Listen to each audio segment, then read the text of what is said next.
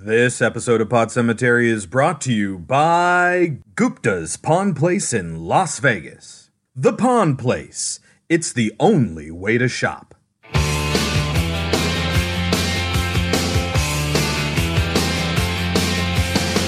Under the October with the steamboats, ancient goblins and wallows come at the grand line making a sound.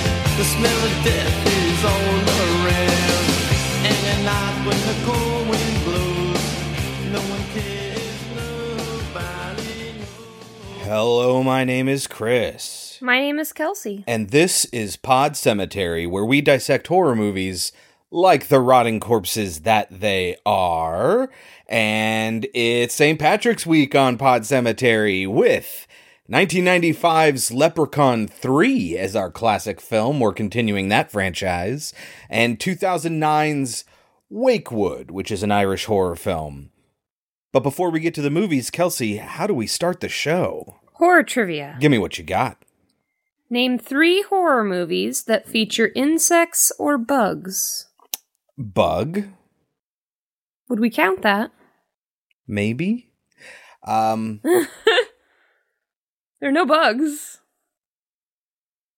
says you. We don't see any bugs. I don't we see what she sees ever? I don't remember. Never. Okay. I might. I jeez. there are there are like scene changes that use bugs.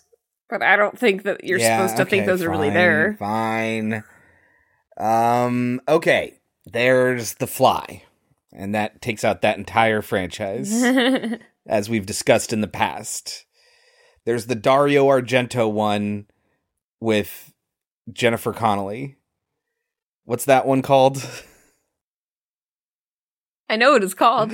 but you're not gonna tell me. No? I hate you. Uh, because I will never get it. Um, how many people are yelling at their audio devices right now? Think about all the ones that we've seen. we haven't seen a lot that feature bugs. I guess it depends on what your definition is of the word bug. Like for whatever reason, my mind goes immediately to Men in Black. And I mean, I think there's an argument to be made that it could fall under horror, but I'm not going to push it here. I think it's a horror. I think it's a comedy horror. Then I'll say Men in Black. Then Okay. there's all the fucking cockroaches. Uh huh. There's tons of bugs. And I'm trying to think of a movie where like an evil demon carries around like bugs on them all the time. I can think of one right away when you put it that way. Uh huh. Like I, I have the image in my head, and I can't put a title to it. I'm just gonna have to give up. What what's the two things that I named? What were they? The Jennifer Connelly Dario Argento movie, It's called Phenomena. phenomenal. Okay, and the one where evil demon dude has bugs around him all the time. You talking about the candy Oh, can? oh. Well, okay, this doesn't really count, but I think the thing that I was thinking of was Nightmare Before Christmas? Constantine. Oh. It does feature them, I guess. I came up with that on my own. so ha ha ha, there's three.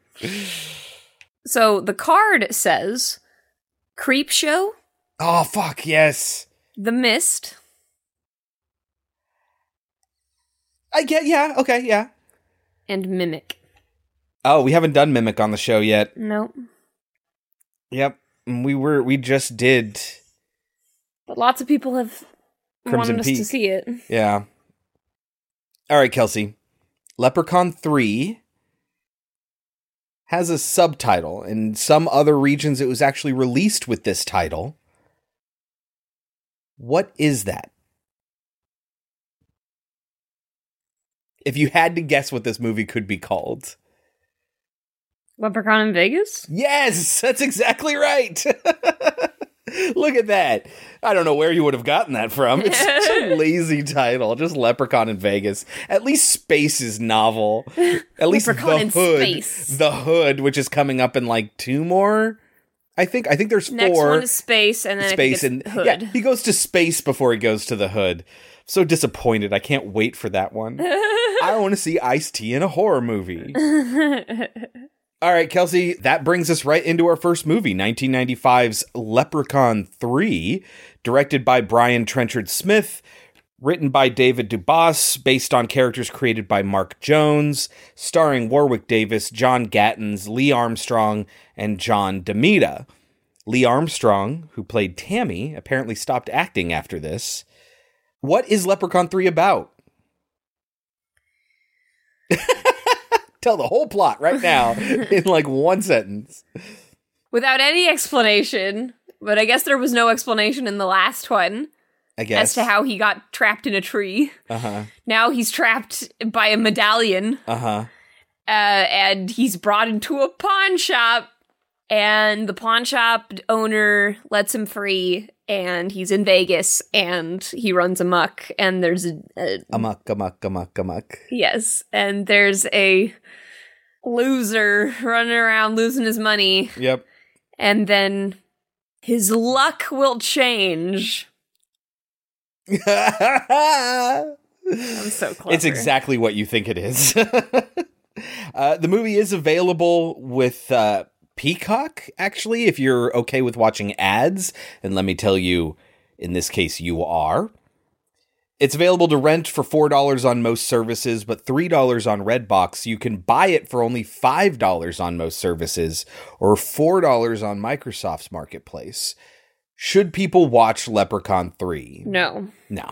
there is absolutely no reason to watch this movie. Some people say this is the best one, including Warwick Davis. He says it's his favorite, but a lot of the reason why he says it's his favorite is because the director, Brian Trenchard Smith, could apparently stretch a buck. He was impressed with how much he could do with so little money, and he thought the comedy was spot on. This is when it becomes like unabashedly a silly movie. This is the turning point in the franchise. A lot of these franchises have it. They go on long enough to where they're just comedy and spots, you know, and that's all it is. Uh, and this is that moment for this franchise. I can see why people would like it. If the idea of the Leprechaun franchise intrigues you, this is the first one that's totally camp, I would say. it's bad. I I mean, like I get I get that people think it's funny. There are funny moments, smattering of laughter here and there, Mm-hmm. but it's it's crap. It's bad. Yeah, the term heat seeking moisture missile is used to refer to genitalia in this movie. You want my heat-seeking moisture missile, don't you? That's the level of humor we're talking about here. So, guys, if anybody out there is sick of hearing about the Leprechaun franchise and would like a year off, please try and help me persuade Chris to believe that Darby O'Gill and the Little People should be No. considered a horror movie.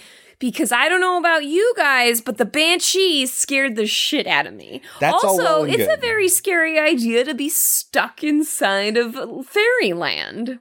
It's Sean Connery singing happy songs in an accent that is not his own.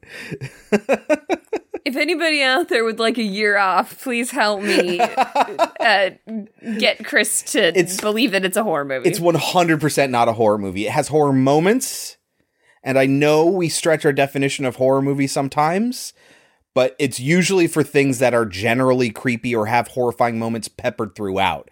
This has a single character, the Banshee, which is She- kind of scary for kids, she's very scary.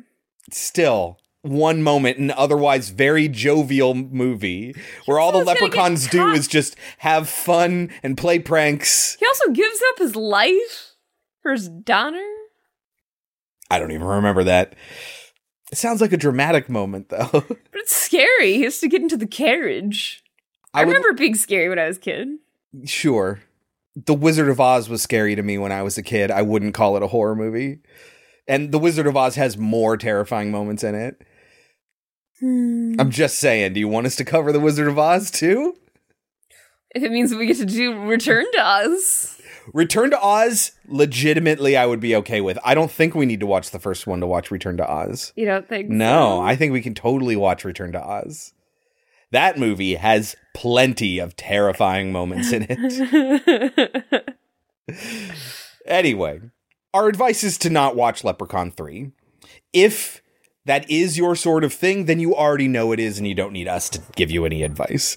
You can take our advice or you can leave it. When we get back, we will talk about 1995's Leprechaun 3. Las Vegas, a gambler's dream, and a dreamer's paradise.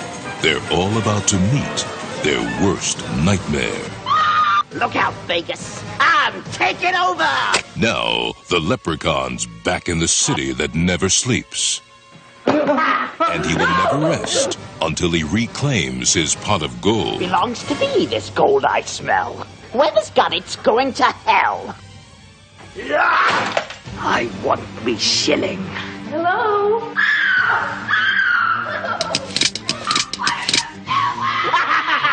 If we destroy the gold, we get rid of the leprechaun once and for all. Leprechaun 3. The third time's the charm. All right, Kelsey, get us started. How does Leprechaun 3 begin? Down at the pawn shop. Wow. I wish I could remember more of the lyrics. Down here at the pawn shop. Yop, yop, yop, yop. There's a pawn shop in Vegas, and this guy, Run by an awful stereotype. yes, of an Indian man. yes. And this guy comes in and he's all beat up. He's like missing an arm and he's got an, a, a leg and a. He's missing an, an arm and a leg. And I think the joke is supposed to be Vegas cost him a leg and an arm and a leg. No, the joke is I didn't know he was missing a leg. I just saw that he was using a crutch. He's missing a hand and he has an eye patch. At one point, he says that the statue of the leprechaun that he brought in is a good luck charm. That's Yes. the joke. I know that, but I also think you'll have to look at it when you edit it. But I think he's missing an arm and a leg, and I think the joke is supposed to be that either the leprechaun or the or Vegas has cost him an arm and a leg. But either way, it's not surprising that they are in Vegas, what with the luck of the Irish being a running theme with Leprechaun and the bad luck of Vegas. You know, of course, these things are related. Yeah, he gives him the statue of the leprechaun and it has the medallion on it. And the guy starts to go for the medallion and this the man selling it to him tells him do not touch the medallion. You don't want to touch it. Yeah. And he sells it for to him for like what, 20 bucks? Something like that, yeah. And the guy leaves, and we never see him again. Nope. We never get an explanation of what happened with him. But again, I don't think we got any explanation as to why he was in a tree last Right. time. I don't think there's supposed to be one. I think it's just funny that we're we're seeing the end result of this man's dealings with the leprechaun. Yes. And of course, the pawn shop owner takes the medallion, which I guess releases the leprechaun. I guess that's his, you know, that's the tree this time. Yeah. When the pawn shop owner comes back in, the statue is now missing and there's now a pot of gold. So, of course, he takes the gold, He takes one piece. which causes the leprechaun to go after him and make a racist joke. Oh my god. This is the kind of humor that Warwick Davis was talking about how much he appreciated. I like Indian food so spicy. Yeah. Oof. Yep. Hey man, it was the 90s. He also I grew up there. stops and says, I appreciate a good pair of shoes. Yeah, hey, hey, they're bringing it back, Kelsey. I appreciated that. I appreciated that. Of course, never comes back up again. Right, but they forgot about that in part 2. yes. Uh, and so he stopped by the shoes, and that gives the pawn shop owner enough time to grab the medallion. And I don't think he realizes that it scares the guy, the- Warwick Davis, but Warwick Davis is afraid of it. And the pawn shop owner kind of recognizes that, but then later forgets, I guess. Yeah. And I, this is where I wrote in the first scene, guys. Oh, good God. The writing, the acting, the direction. Yeah, we should probably point out here that the leprechaun spends most of his dialogue in rhyming couplets and quatrains.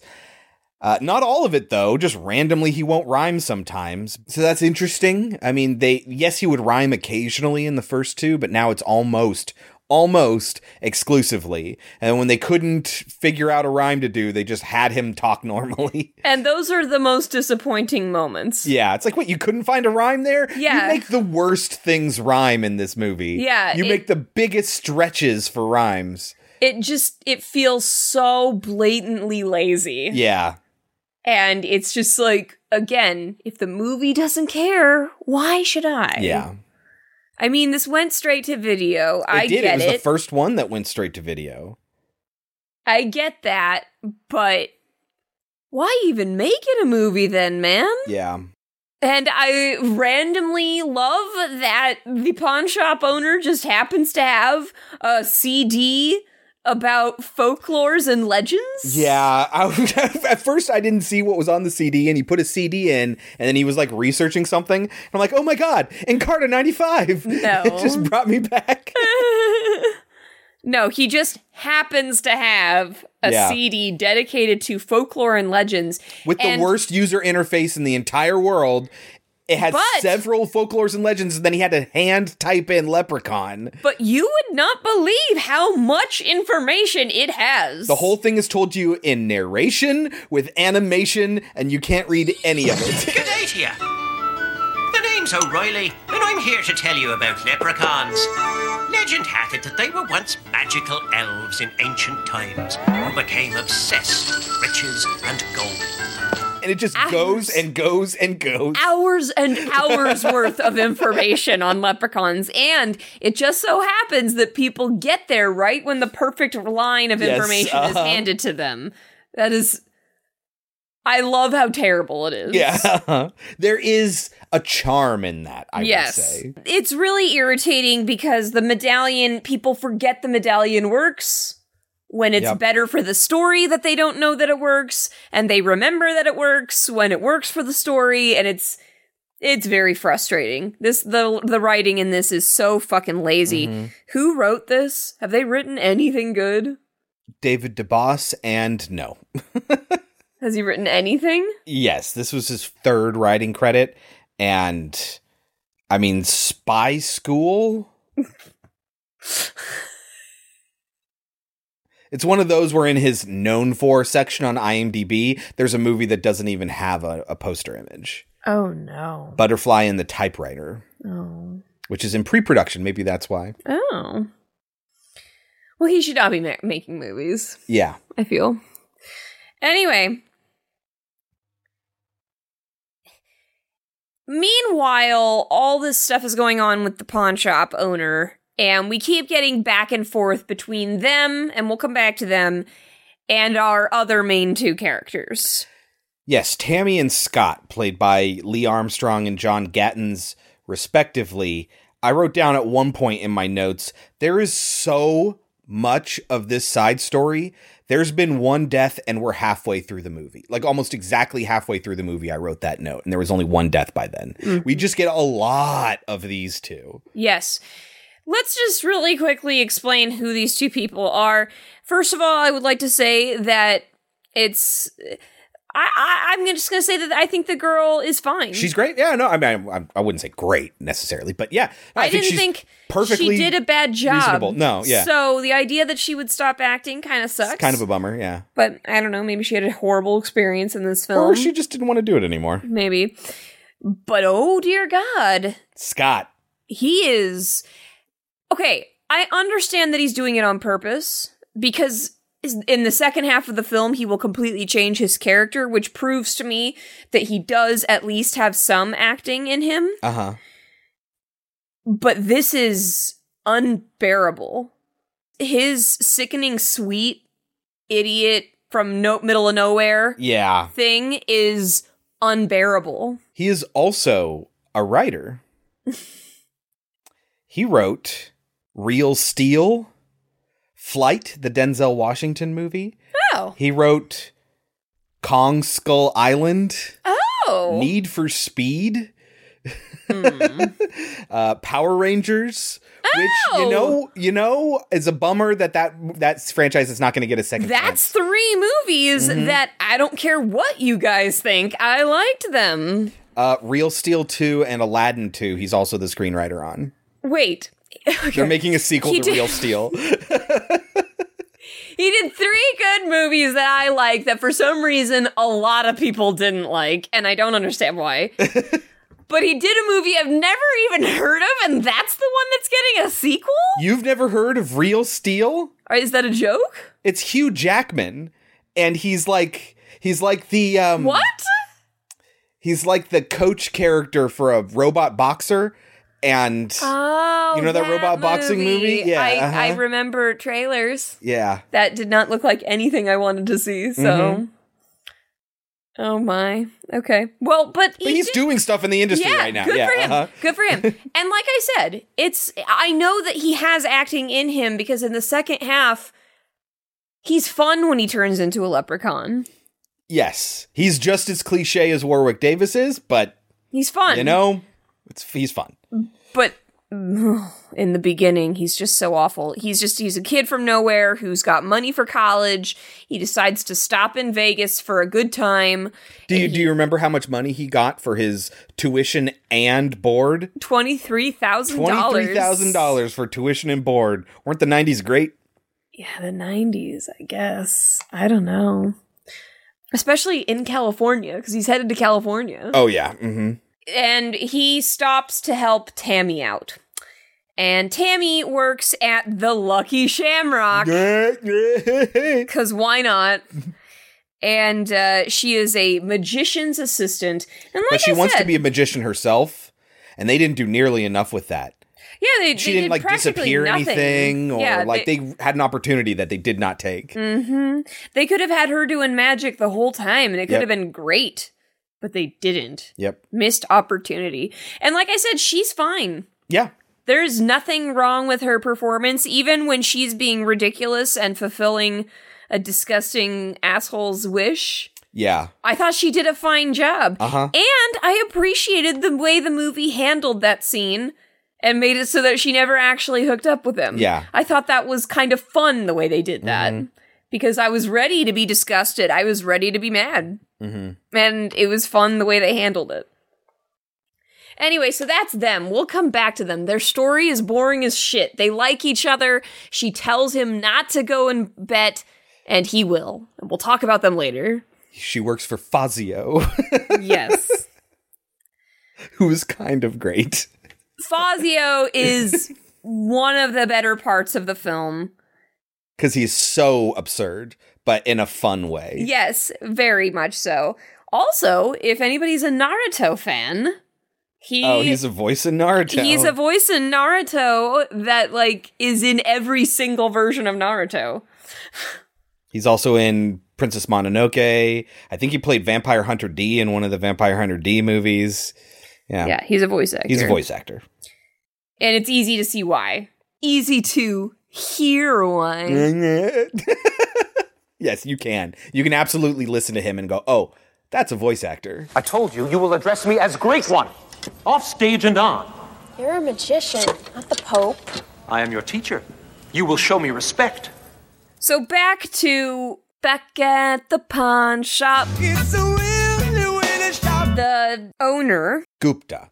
Gupta. We hear on the computer that for every leprechaun's gold shilling that you have on your person, you can have a wish. Yes. Now, the weird thing about the wishes, and this is annoying because it's again, it's just when it works for the plot and when it doesn't, Uh huh.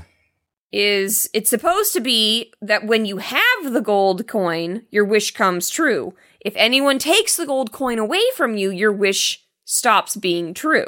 Well, it's not so much that it stops being true, but it stops happening. I think is what's is what's going on here. Because, for instance, Loretta gets her wish. She loses the gold coin and she stays that way. hmm.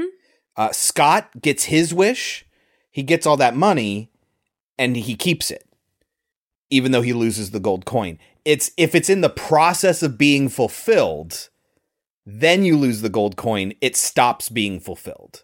Those are some major semantics within I- the leprechaun I- uh, magic. I agree. I don't think it thought about it very much, but no, I- they did not. that seems to be the case because when Mitch tries to get his wish, as soon as he loses the coin, he doesn't get his wish since it hadn't technically been granted yet.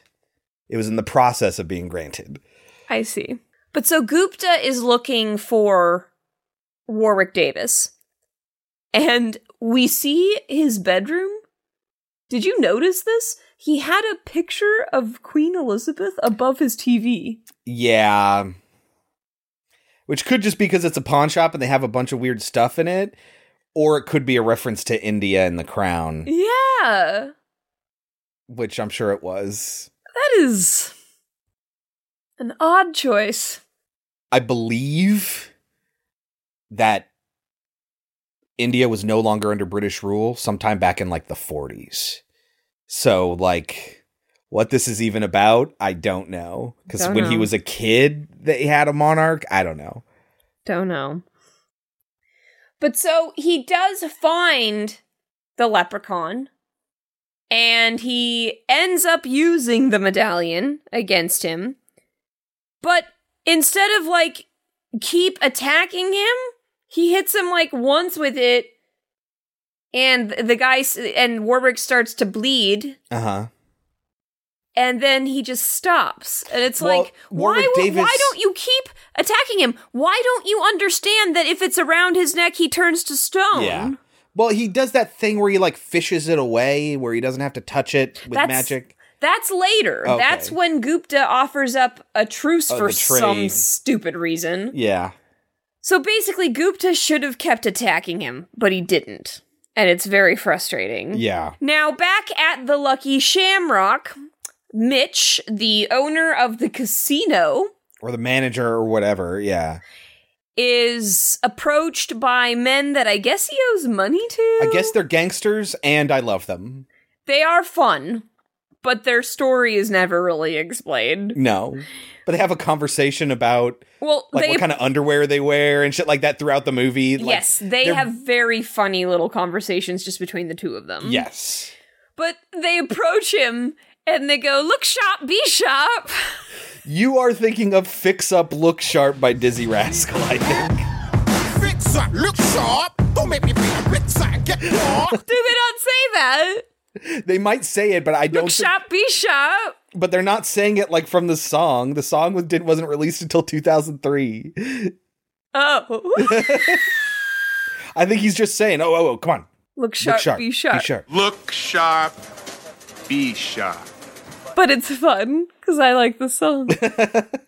anyway, they are threatening him and they basically say, Pay me the money or we will kill you. You pay Arthur the money you owe him, or I will kill you. And at some point, they make the joke somebody says, No, you bigger. I don't remember, but I thought it was really funny. Oh, because Mitch says I could have taken him, the the big guy. And, Oh, yes, and his buddy's say like, "No, he couldn't. You're bigger."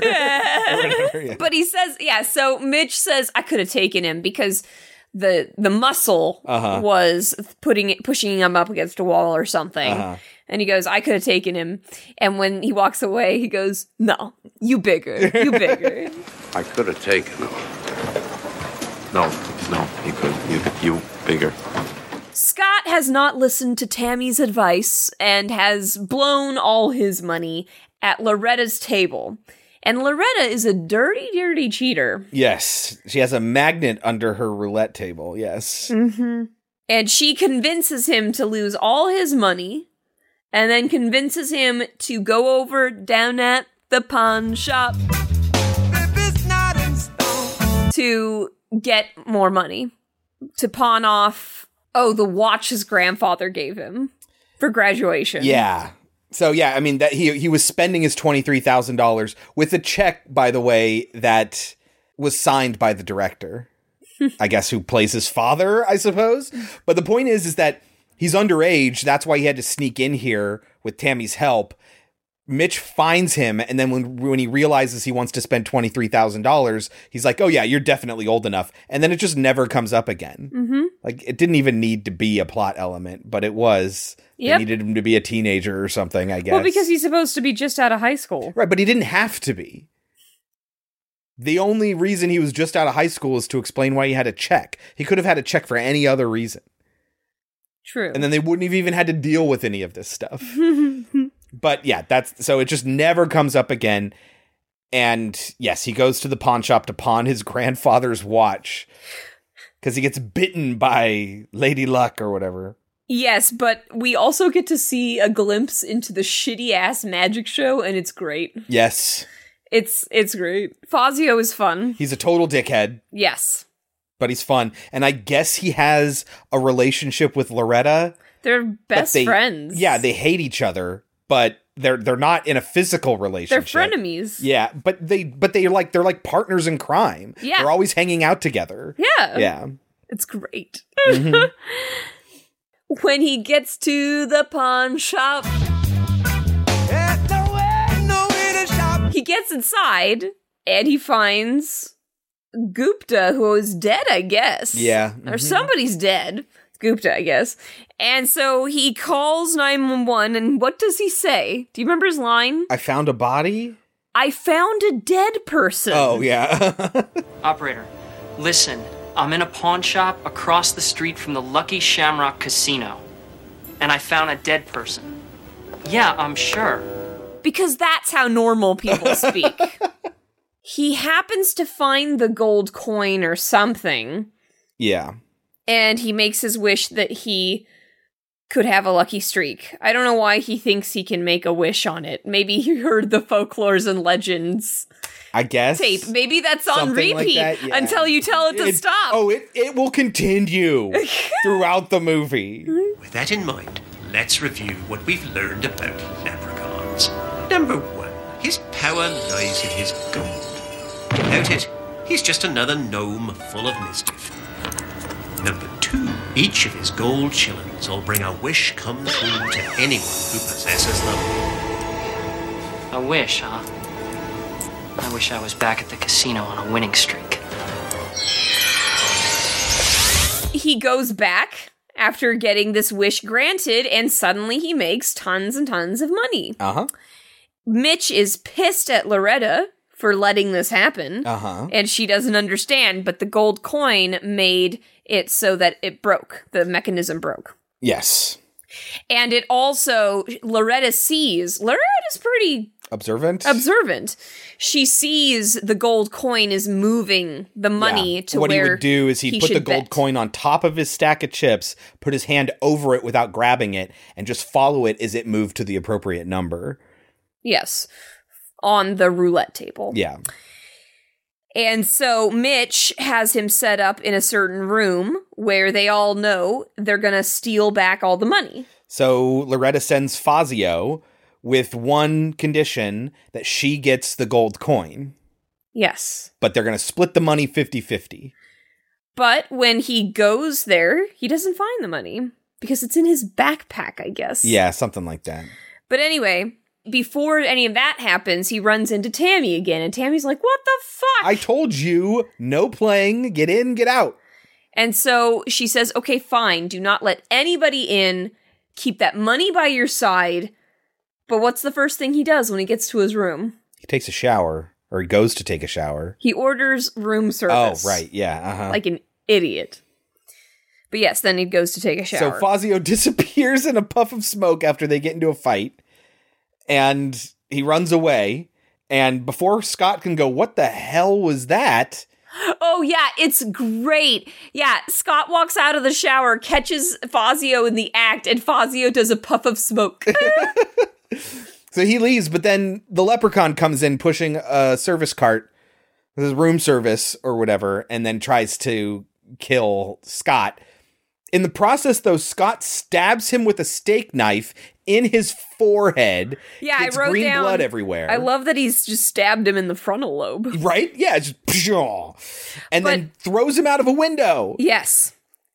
But before all of that happens, there's a couple of things I want to mention. Is it the Play-Doh poop? Yeah.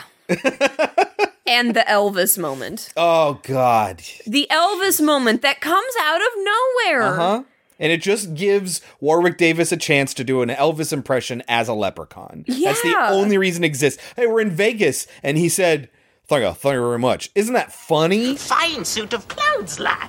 Well, thank you. Thank you very much. Those shoes, uh, do they come in blue suede? I, I really like them, man. Well, thank you.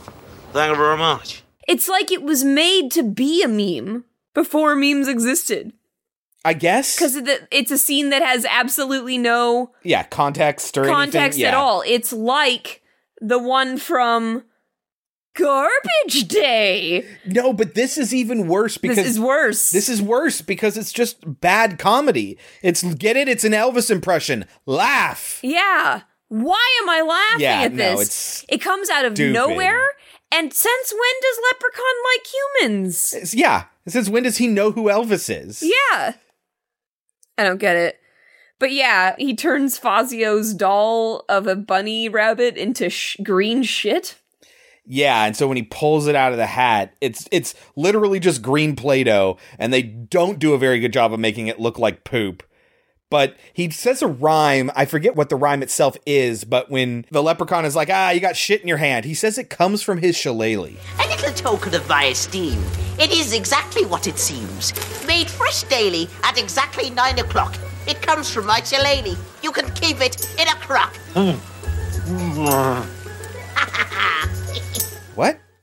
Are you saying that your shillelagh poops? What's the joke here? What's a shillelagh? It's the little club he carries around.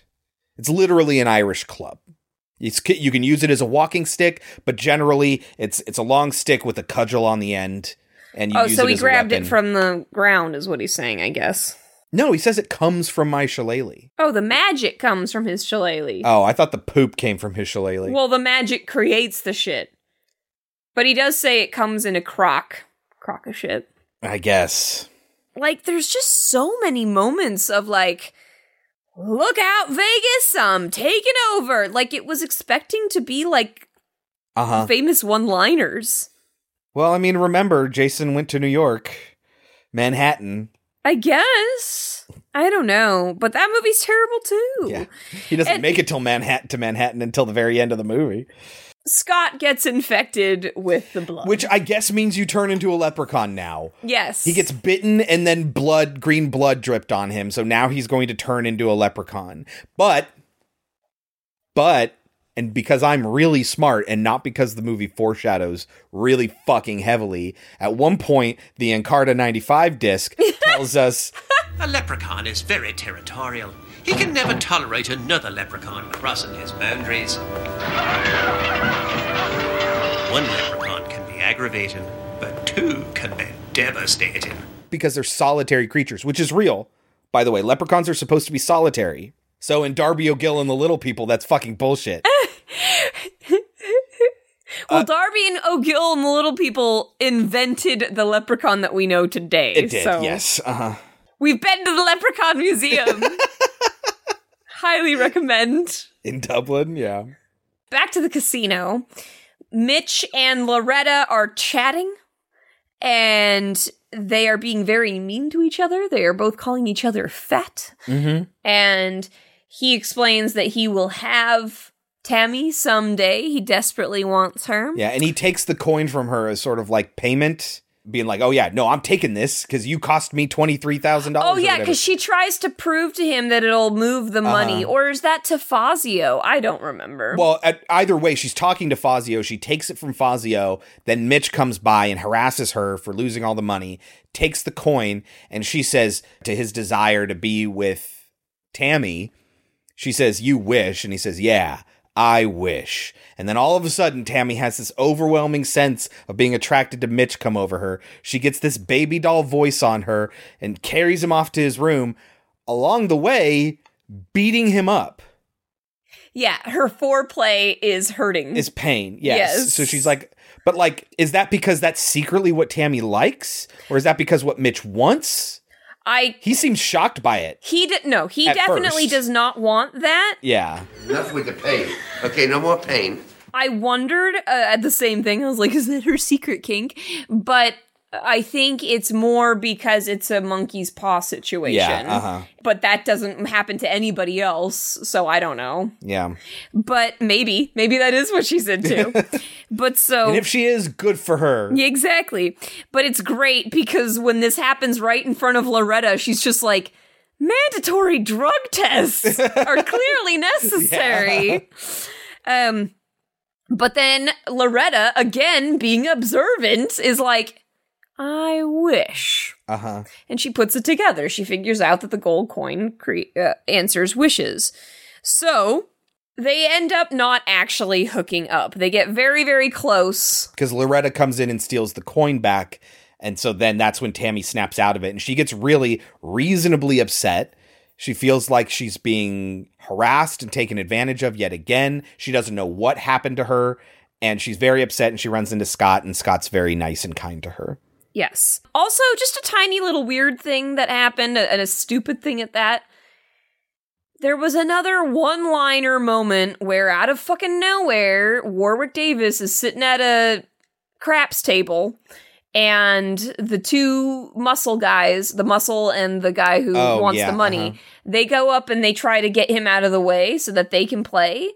And he turns the muscle into a coin machine. Yeah. He puts a coin in him, pulls his arm, and then the guy spits out a bunch of coins. And then just later, he just no- not happening anymore. I imagine it stopped at some point, but that's not very leprechaun, is it? No. The leprechaun thing to do would have him do that until he vomited up all of his insides in Yeah, the form of coins until and he he, died. dies. Yes. But we needed this guy back again. Because they're fo- so funny Because they're great. together. Yes. Meanwhile, yeah, Scott has been turning into more and more of a vampire. Oh, and so he went and- vampire Uh, into okay, a- yeah, say again. Scott has been turning more and more into a leprechaun. And so, like, at one point, he goes to a restaurant and he orders nothing but all the different variations on potatoes. Which. Really? Which, oh my god. Oh my the god. movie thought was hilarious. Do people not know that potatoes did not originally grow in Ireland? I know that that's a big deal now, and I get And the, there was the potato potato famine, famine, yeah. and all that, but guess what? Potatoes were brought there from some other country. I don't know if it was from America or what. It did Yeah. not exist there before. But everyone associates culturally Ireland with potatoes, so he's turning into a leprechaun, so now he has a unquenchable thirst for potatoes. Waka waka. I mean, this movie does not care about Irish history and folklore. yeah, no, not at all. But at one point, yeah, so when he's sitting down eating all these things, I don't know why. Oh, he oh right. He starts to speak in limericks, Yeah. just like Warwick Davis is, and the waitress is like, "Oh, I know that band. What is it? Metallica, White Snake." No, it's uh, White Zombie is what she says. I have that album. and he's just like, "What the hell did I just say?" go. Baked potato, broiled potato, french fries, potato skin, potato salad, and uh, six potato pancakes. Mm. Anything else? There once was a lady of Tot, whose tastes grew perverted and rotten. She cared not for steaks, or for pastries and cakes, but lived upon penis au gratin. Metallica. No, wait. White Zombie. I've got the album. Enjoy your spuds. What the hell did I just say? I love it when Fazio runs by. Hey, that's the freak that was in my room. that's the one that ran away in a puff of smoke. Did we talk about what happens to Mitch? Is that were we there yet? Now, yes. So, yes. So Tammy runs out. She runs into Scott's arms. And what happens to Mitch? So the leprechaun follows the scent of his gold to Mitch's room, and in order to find out where his gold is, he enchants the TV that Mitch is watching to where this sex line operator model person on the TV suddenly starts talking to him and then crawls out of the TV. Very uh this is this scene was very Nightmare on Elm Street. It was. And I liked it. I was like, this why can't we have more of this it was weird really ass bizarre. shit? It was very weird. And then they'd start like going at it until it's obvious that he doesn't know where his where the coin is, and so the leprechaun's just like, "Fuck it, I'm gonna kill you." Then, and it's revealed that this woman is actually a robot, like a sex robot. How does and I she wish kill that him? it, I wish that it had been Electrocutes him or something? Yeah, she just electrocutes him just a tiny bit. I wish it had been bigger. I wish it had been scarier. Yeah. Uh-huh. Like I wish that this doll had like become this terrifying monstrosity. And the whole time Warwick Davis is playing different characters on the TV. Yeah, and I just I loved this absurd scene. I was like, why can't your movies be more of this? Where is this? This is missing. You need a good comedic writer, I think. Mm-hmm. And, but I just it was a lot of fun, and I was like, ooh, nightmare. And then it was just this tiny little electrocution, and I was like, Uh-huh. oh, okay. So Mitch is dead. yes. And he also makes a joke about little people. Tell me, what was Judy G- Garland like? Oh yeah. Uh-huh. Where's that Fazio? I think that's Mitch. I don't know. I don't know. But Loretta is beautiful again. It's very obvious this is just This is just what she looks like. Exactly. Caroline Williams, the actress who plays Loretta, they had her in these like very obviously fake sagging boobs and everything like that. So now she's just the normal actress as the beautiful version of her. But you know what? I preferred her first haircut. Yes. I'm, you know, I'm into like short haircuts in some cases, but like not. I, I liked her blonde Mm-hmm. or before. But anyway, this is when Fazio's like, holy crap, the coin is real. And he takes it and he wishes to be the world's greatest magician. And so the leprechaun finds his way to Loretta now. And what and does he do to her? again, very Nightmare on Elm Street. Mhm. It was fun. He starts to make her boobs, her lips, and her butt very, very large until, Until she it fucking explodes. explodes. Again, very Nightmare on Elm Street. This was fun. More of this. and you wonder why I like Wishmaster. I want. Can we watch Wishmaster too? We've been told not to. we have been. Is it Don't do it, is what they said. so? One of our listeners knows the guy who wrote Wishmaster two or the novelization of Wishma- Wishmaster two. Oh. Yeah. Oh, that's right, Peter. Yes. I was thinking of a more recent email we got that was telling you do not wash them. I beg of you. but yeah, Peter, he what did he say about? Didn't he say it wasn't very good? I think he recognizes that it wasn't very good. Yeah. Okay. but so Tammy takes Scott down to the pawn shop. It's a different way to shop. It's not going to stop, ladies and gentlemen. It's just going to keep going like this. And he's like, Oh, there's something here that I want or need very badly. Uh, something about don't go after the gold or something and like this is that. when this is when Tammy finds out about the medallion and how it works, and so she makes sure to grab it. yeah, but something happens that they end up going to the ho- oh, he's like really, really sick. So Yes. they go to the hospital. Do you remember what the hospital's name is? No. Buena Suerte Memorial Hospital, which means good luck. Oh, okay. There's a slot machine in the lobby, which you know what? Have you been to Vegas? Yeah, exactly. Mm-hmm. They got slot machines everywhere. You Go to the airport, slot machines in the airport. hmm hmm But it's a lot of fun. Warwick Davis is dressed as a nurse. for this That was scene. fun. Yes. There's there's this weird underlying message about healthcare. Oh my god, yes. I think like the- it keeps coming up. I think the writer is mad about healthcare. like the one thing that uh who was it? One of the characters is like if you could wish for anything, what would it be? And there's like no, what do you healthcare he- for every American citizen. Mitch asks the guy he owes money to, "What do you want?" Uh-huh. And he says, What do I want? I want brown hair. I want health insurance for all Americans. I want the Mets to get their shit together. But let's not worry about what I want. Let's worry about what I need. I need my money. And then in the hospital, there's the exploitation of the hospital system and about, you know, whether or not Now listen to me. This may mean the difference between living and dying. Do you have health insurance? Like it's from 1995, this movie is very like, you know, universal healthcare. "I think the writer, I think the writer had a bone to pick with healthcare." uh-huh, totally. But when they find out that he has money, they are like, we need to run every test we can on him. But it- I, I also love that when they do tests on him, it's like, oh no, he has green blood, but it's just so obviously green it's water. just green water. it's not even blood. It's not even the blood that came out of Warwick Davis. Nope. Just cheap, cheap, cheap. He can stretch a buck. yes, he can. Who says "fuck you"? I don't find it amusing. oh, it's the doctor. Bring me his encephalogram. And all the reports and all the tests have like images of leprechauns and clovers and shit on them, and it's printed in green. That was great. If if this is what your movie is, fine. I am into that. I am into that silliness. But it's like it tried to. St- I, I- it just did not nail the tone for me in general, so I couldn't really embrace these moments. But I he like- says, "I don't find if this is some sort of joke, I don't find it at all amusing." Which immediately made me think of WandaVision. I'm not amused. I'm not amused. yeah, I thought that was a funny little moment. I liked it.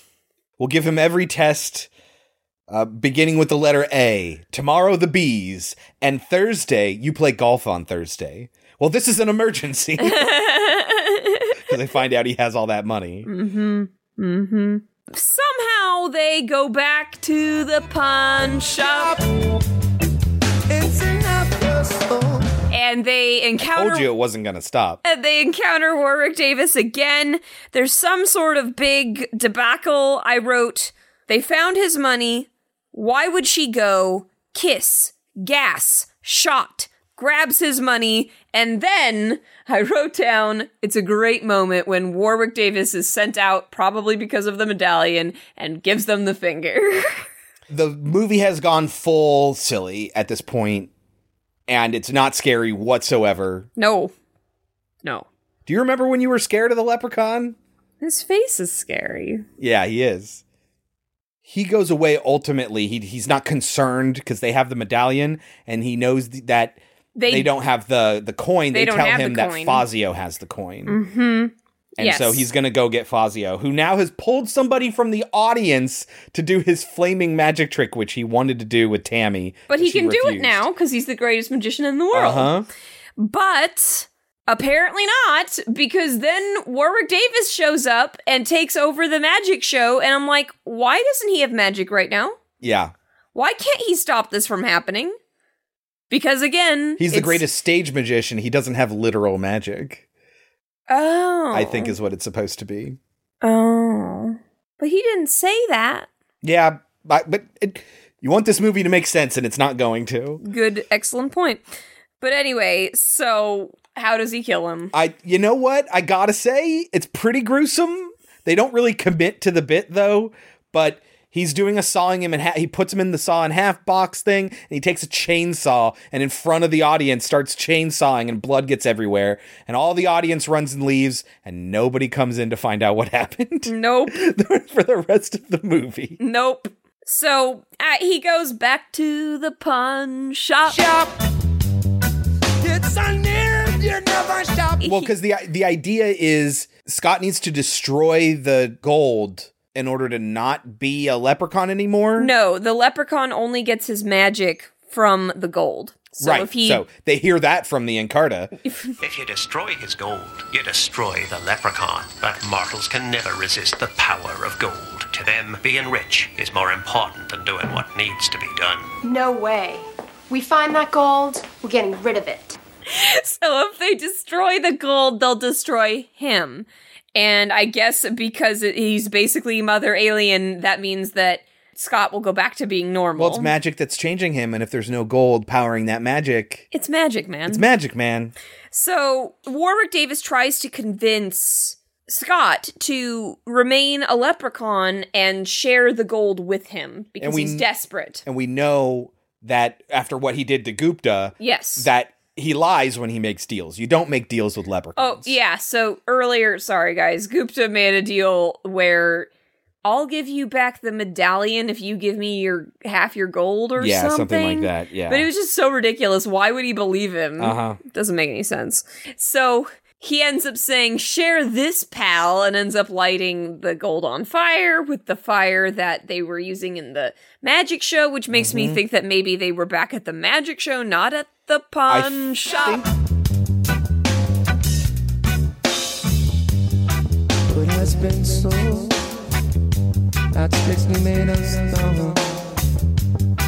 Just remember flesh and bone. think they were, but why would the gold be there? Either the gold is there and it shouldn't be, or they took that flamethrower and brought it to the pawn shop. I don't remember. Anyway, kills the leprechaun, except not really, because He catches on fire and he has like he turns into like a charred skeleton, right? yes, and the gold disappears except for the shilling that Tammy Tammy, has. still has, Yes. and then she just throws it out the way. You got to set it up for a sequel. Why wouldn't you just set it on fire if you were going to get rid of it? Exactly. Uh-huh. What logic? I no logic, none. So And it ends with another impression. You know something, sweetheart? This could be the beginning of a beautiful friendship. that is the That's end how of the, the movie ends. Cool. And that definitely feels like a movie that was made in two weeks. But it's like it's like it's tipping over into like oh this is just going to be a wacky comedy and we're just going to see some bizarre crazy shit but it's still cheap as hell and nothing looks very impressive the writing is terrible cuz they can't pay a good writer to do it. it it's like it's getting hints of oh this is what leprechauns are going to be from now on and i'm into that if they get the resources and the talent behind it. And I'm really, really worried that they're not going to. We're going to get through this whole entire franchise and it's going to be more of this. Probably. What do you think it has on Rotten Tomatoes? God, I hope it's a 13. It does not have a score because there are only four reviews on the Rotten Tomatoes site.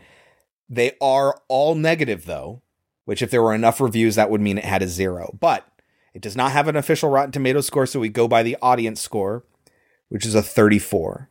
No Why? Metacritic, no cinema score. Because there are people that love it because it's wacky. This is my favorite one. Gosh. It's ironic to like this, Kelsey.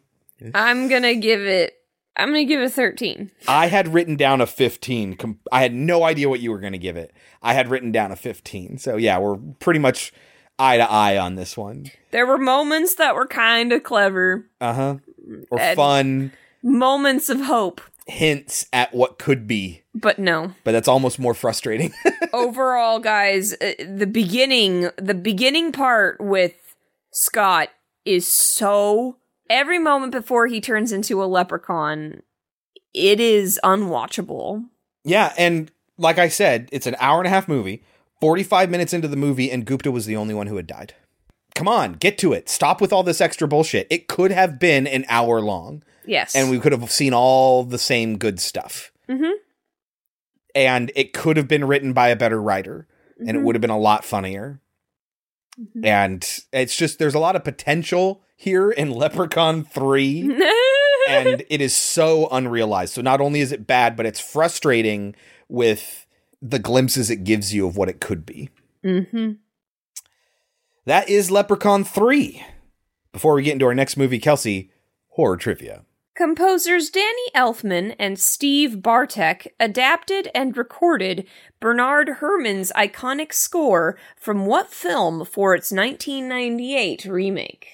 Danny Elfman composed something for a remake in 1998. Okay, and it's obviously St. Patrick's Day related. Or no, it's not. It wouldn't be. I I don't know. That could be anything. What did what did he do in 1998? Psycho. Oh. Eh. That's why it says re recorded Bernard Herrmann's iconic Oh, Bernard score Herman. Damn it. from the film for and it is just 1998 re-recorded because they like didn't make any changes to it. Why do you even need Danny Elfman's name there? Ugh. All right, Kelsey, this one I know you're gonna get. Oh. We were almost just talking about it earlier. Before green became the de facto color for everything Irish in the 1900s, Yep. leprechauns traditionally wore what color? Red. That is correct. Yes. I think we mentioned that back in Red Clover when we were like, that is the leprechaun col- color. Mhm. All right, that uh, leads us into our next movie. Not really, but it is Irish. So Wakewood, from Irish 2009. folklore? So I don't know if it's legitimately Irish folklore. yeah, I don't think it's but it really- is folklore in Ireland. It's Pet Cemetery in Ireland. It. Oh yeah, that's exactly what it is. Had we known about this movie when we started the show, this could have been paired with Pet Cemetery. Yeah. Directed by David Keating, story by Brendan McCarthy, and screenplay by Brendan McCarthy and David Keating, starring Aidan Gillen, Littlefinger, Ava Berthistle, and Timothy Spall. What is Wakewood about? It's Pet Cemetery Irish in Pet Ireland. Cemetery, yeah. It's about this couple that moves to a f- small Irish town, Irish village. Unfortunately, after their daughter there's dies. no cage. Yes. Unfortunately. Thanksgiving Day for cats. we don't go down that road. um, after their child dies, they move to this small village. They find out that people in this village have the power to bring back dead loved ones for three days and three days only. But when they break a rule in this resurrection, things go sideways. It is available with a subscription on Prime and Hoopla. You can rent it for $4 on most major services. You can buy it for $10 to $15 on most services. That $10 is, I believe, Fandango now. Should people watch Wakewood? I mean, look, it's not terrible, guys, but I'm not. I don't think you need to see it. I'm I'm a little torn. I don't think there's anything s- really all that special or unique about it. It's fine. It's not bad. Yeah. I'll, I'll get into it a little bit more later, but I, I said it's all very interesting but sloppy. and I'll get into why I think that once we've had a chance to talk about the movie, but it is not vital. If you have an hour and a half to kill and you want to watch something Irish, you can watch this. It's not great. I would rather watch this than Leprechaun 3. Yes. Oh, yeah. Uh huh. But again, it's not great. No. You can take our advice or leave it. When we get back, we will talk about 2009's Wakewood. People shouldn't hurt animals, should they? No, they shouldn't. Animals shouldn't hurt people either. Well, that's kind of different.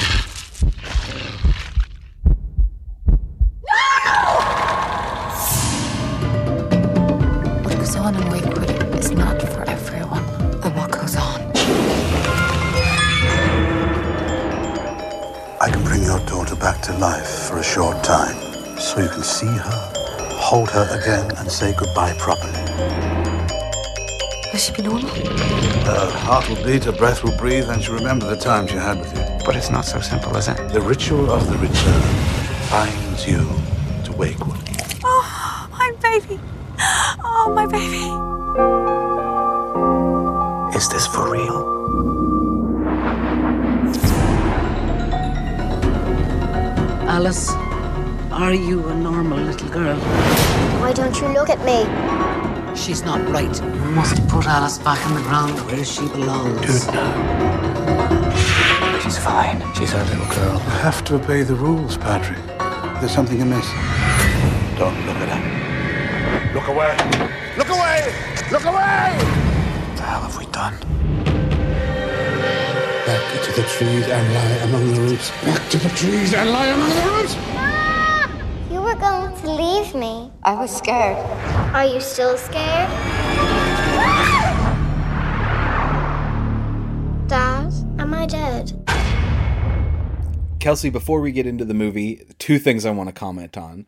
First of all, Wakewood is two words, which is weird, right? I, maybe it's a Southern California thing. We have Hollywood, Linwood, Inglewood, Westwood. These are all one word town names.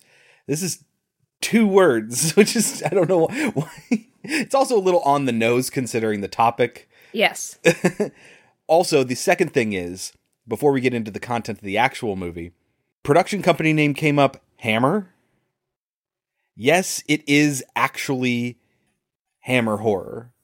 It is the first full film production they had done uh, since they were originally liquidated in 1979. Uh, they had done other like smaller things, but this is the first like full length feature film that they did. The last production that they did was a really bad remake, apparently, of Hitchcock's The Lady Vanishes. So, yeah, in 1979. But it's not, it's the name Hammer Horror. Some private equity firm bought up the rights to the name and all of their ownership of everything in 2007. And they just slap the name on things now, I guess. So, not the same Hammer Horror, but it is the same Hammer Horror. Weird. Anyway. Can you get us started? How does Wakewood begin? well, we see a couple driving on the wrong side of the road. Oh, God. Let me tell you, driving in Ireland is an adventure. Al- Although this doesn't take place in Ireland, it takes place in, uh, well, sorry, it does take place in Ireland. It's not filmed in Ireland. It's filmed in like Sweden or something like that. The the director or the producer saw some movie, some Swedish film, liked it so much that they wanted to film there and they got the cinematographer as well cuz they I like this movie. I didn't write down what the original movie was, partly because honestly, not a big fan of the cinematography in this movie. It wasn't anything particularly special. No. No. But yes, driving in Ireland was an adventure, especially on all those country roads where it's the width of a car, but you need opposing traffic. So you're like, right, you're going to scrape your side mirror on a wall or something there. It was harrowing and a lot of fun. It's beautiful out there. anyway, but go ahead. And we're seeing flashes of memories of their daughter. Yeah. who was killed because he Littlefinger, Yeah. what's his name in the movie? It's Aidan Gillen playing Patrick, Patrick. of course. Yeah. For St. Patrick's Day. So Patrick, he is a vet and he woke his daughter up on her birthday and said there's a dog that you'll get to play with after school. Uh-huh. Um, and she can't wait that long, so she goes to see it. And for some reason, it's like rabid Yes. and tears out her throat. Yep. And she dies. That was Yes. harrowing. There's no cage moment. No, she uh-uh. just dies. Uh, when they hear her screaming, they run out to her, but it's way too late. Mm-hmm. So they ended up moving to this place called Wakewood. No explanation as to why. They hired him. Yeah. But it's a very insular town who doesn't take to outsiders, but I guess they needed a vet because there's a lot of like farm animals and shit like that out there, and they needed somebody to take care of them. hmm Yeah, and the first thing that we're introduced to is him giving a C section to a cow. Yeah. Very It's realistic. graphic. Yes. She, on the other hand, is a pharmacist. Mhm. They tell us that it's been nine months since they have moved there. Yeah. And while she's at the pharmacy, this woman walks in and she's got this young girl with her, and she refers to her as her niece and says that she's just visiting for a short time. Mm-hmm. But the niece seems a little bit off, and it doesn't seem like she really is her niece. Oh, and she needs to renew her asthma medication, but the prescription that she has is expired. Yes. I think it's very weird. And the aunt is being very shady about it. It almost seems like is there something economic going on here? Like, Exactly. they That's what can't- I was actually They can't thinking. afford to go to the doctor and get the prescription renewed. So can you please just renew it for us under the Mhm. table? I want health insurance for all Americans. That's what I was thinking was happening. Yeah. But I definitely got the impression that she was lying about Oh, yeah. the Mhm. fact that she was her niece. Yeah. But so that night, she is definitely wallowing in. You know, I, th- I realize that I've used wallowing wrong my entire life. How? Wallowing means to take great pleasure in, Yes. and I never realized that we use that so terribly when we say that she's wallowing in her sadness. Yeah. It's like the way I always interpreted it was they're sitting in their sadness, you know, like they- they're just waiting in it, like they don't want to get out of it. Right, but the way we use wallow comes from pigs wallowing in mud. You know, they're they're just in the muck and they're totally cool with it. And so when you wallow in your sadness, it's like you are basically getting off on being depressed. Right. So I've been using it wrong my entire life. so she is in the depths of her depression. Yes. and she won't leave her daughter's stuff. Like they've got a room that's just filled with her stuff. So Patrick is like, "Let's get rid of this. Yeah. This is th- enough of this." And she says, "I'm not ready to let go. You would forget if you could." Uh-huh. And he goes, "What can I do to make you happy?" And she says, "Just let me go." So clearly she doesn't want to be in this relationship anymore. Yeah. Yeah, it's weird. And that moment is basically the only time that topic comes up. Yes. It is just completely dropped after this. Yes.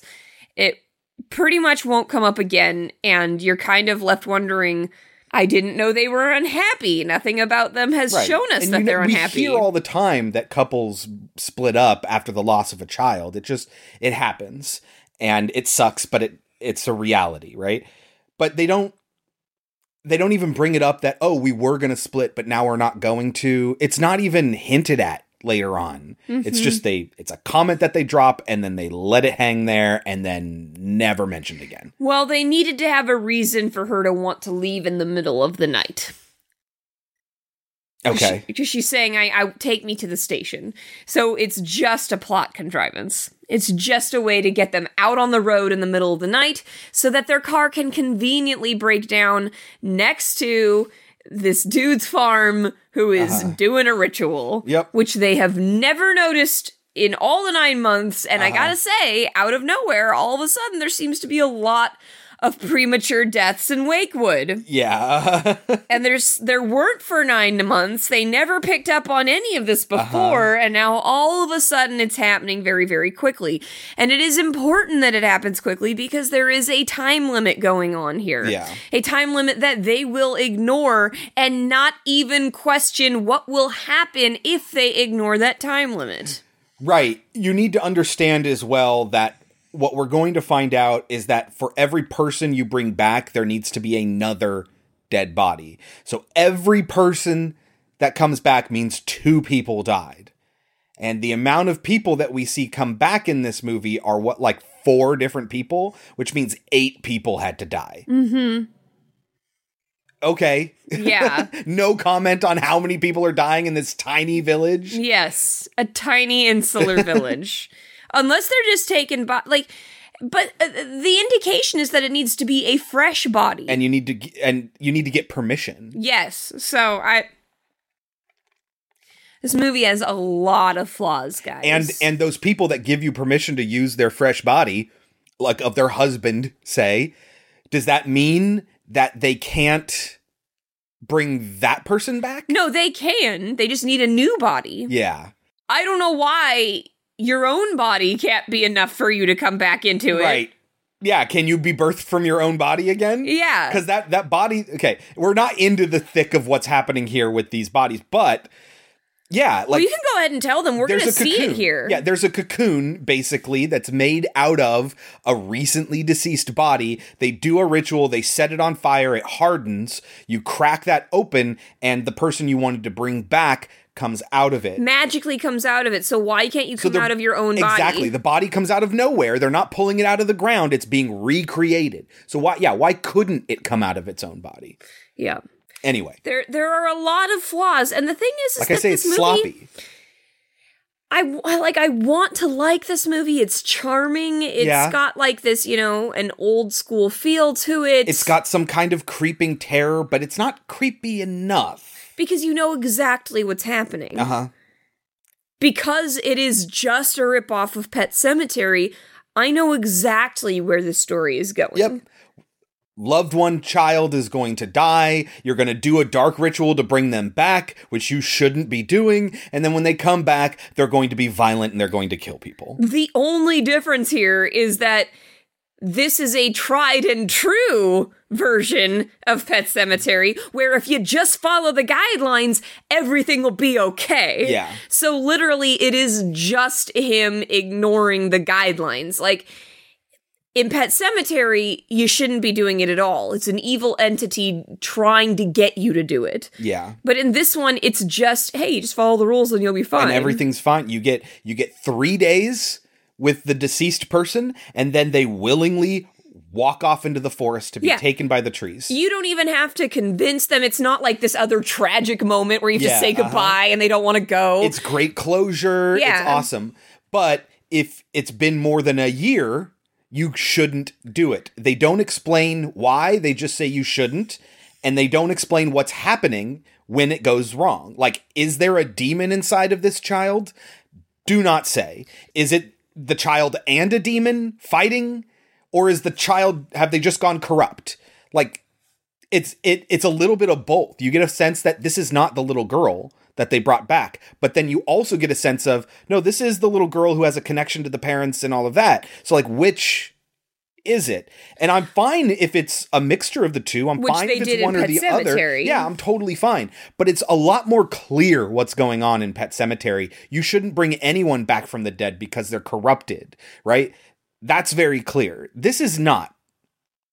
And Yeah, I want there's- more information and not just because I'm curious, because other I, it's not making sense. Yeah, and the big problem for it with it for me is they know so many minute details about how to bring a person back to life, right? Uh-huh. So many minute details, so many specific things they have to say and do to They got bring that someone abacus back. thing that seems to be nothing, which is kind of cool. I kind of like that. I'm okay with that being like nonsense. But with all this knowledge that they have, there is also a grand wealth of knowledge that they do not. He even jokes about the fact that when he asks him why three days, he says, I assume it has to do with birth, Life, life, death. death, yeah, uh-huh. He- but he's like, but to be truthful, I don't really know. And it's like, I get that that's supposed to be a funny moment, but then later it's like, well, we don't actually know why you can only do it in a year. We don't know what happens to you when that happens. We don't Uh-huh. know why she's the way she is. We just know that she is Yeah. Um, that way. and w- how do you know all these bizarre details? But this has never happened before. Yeah.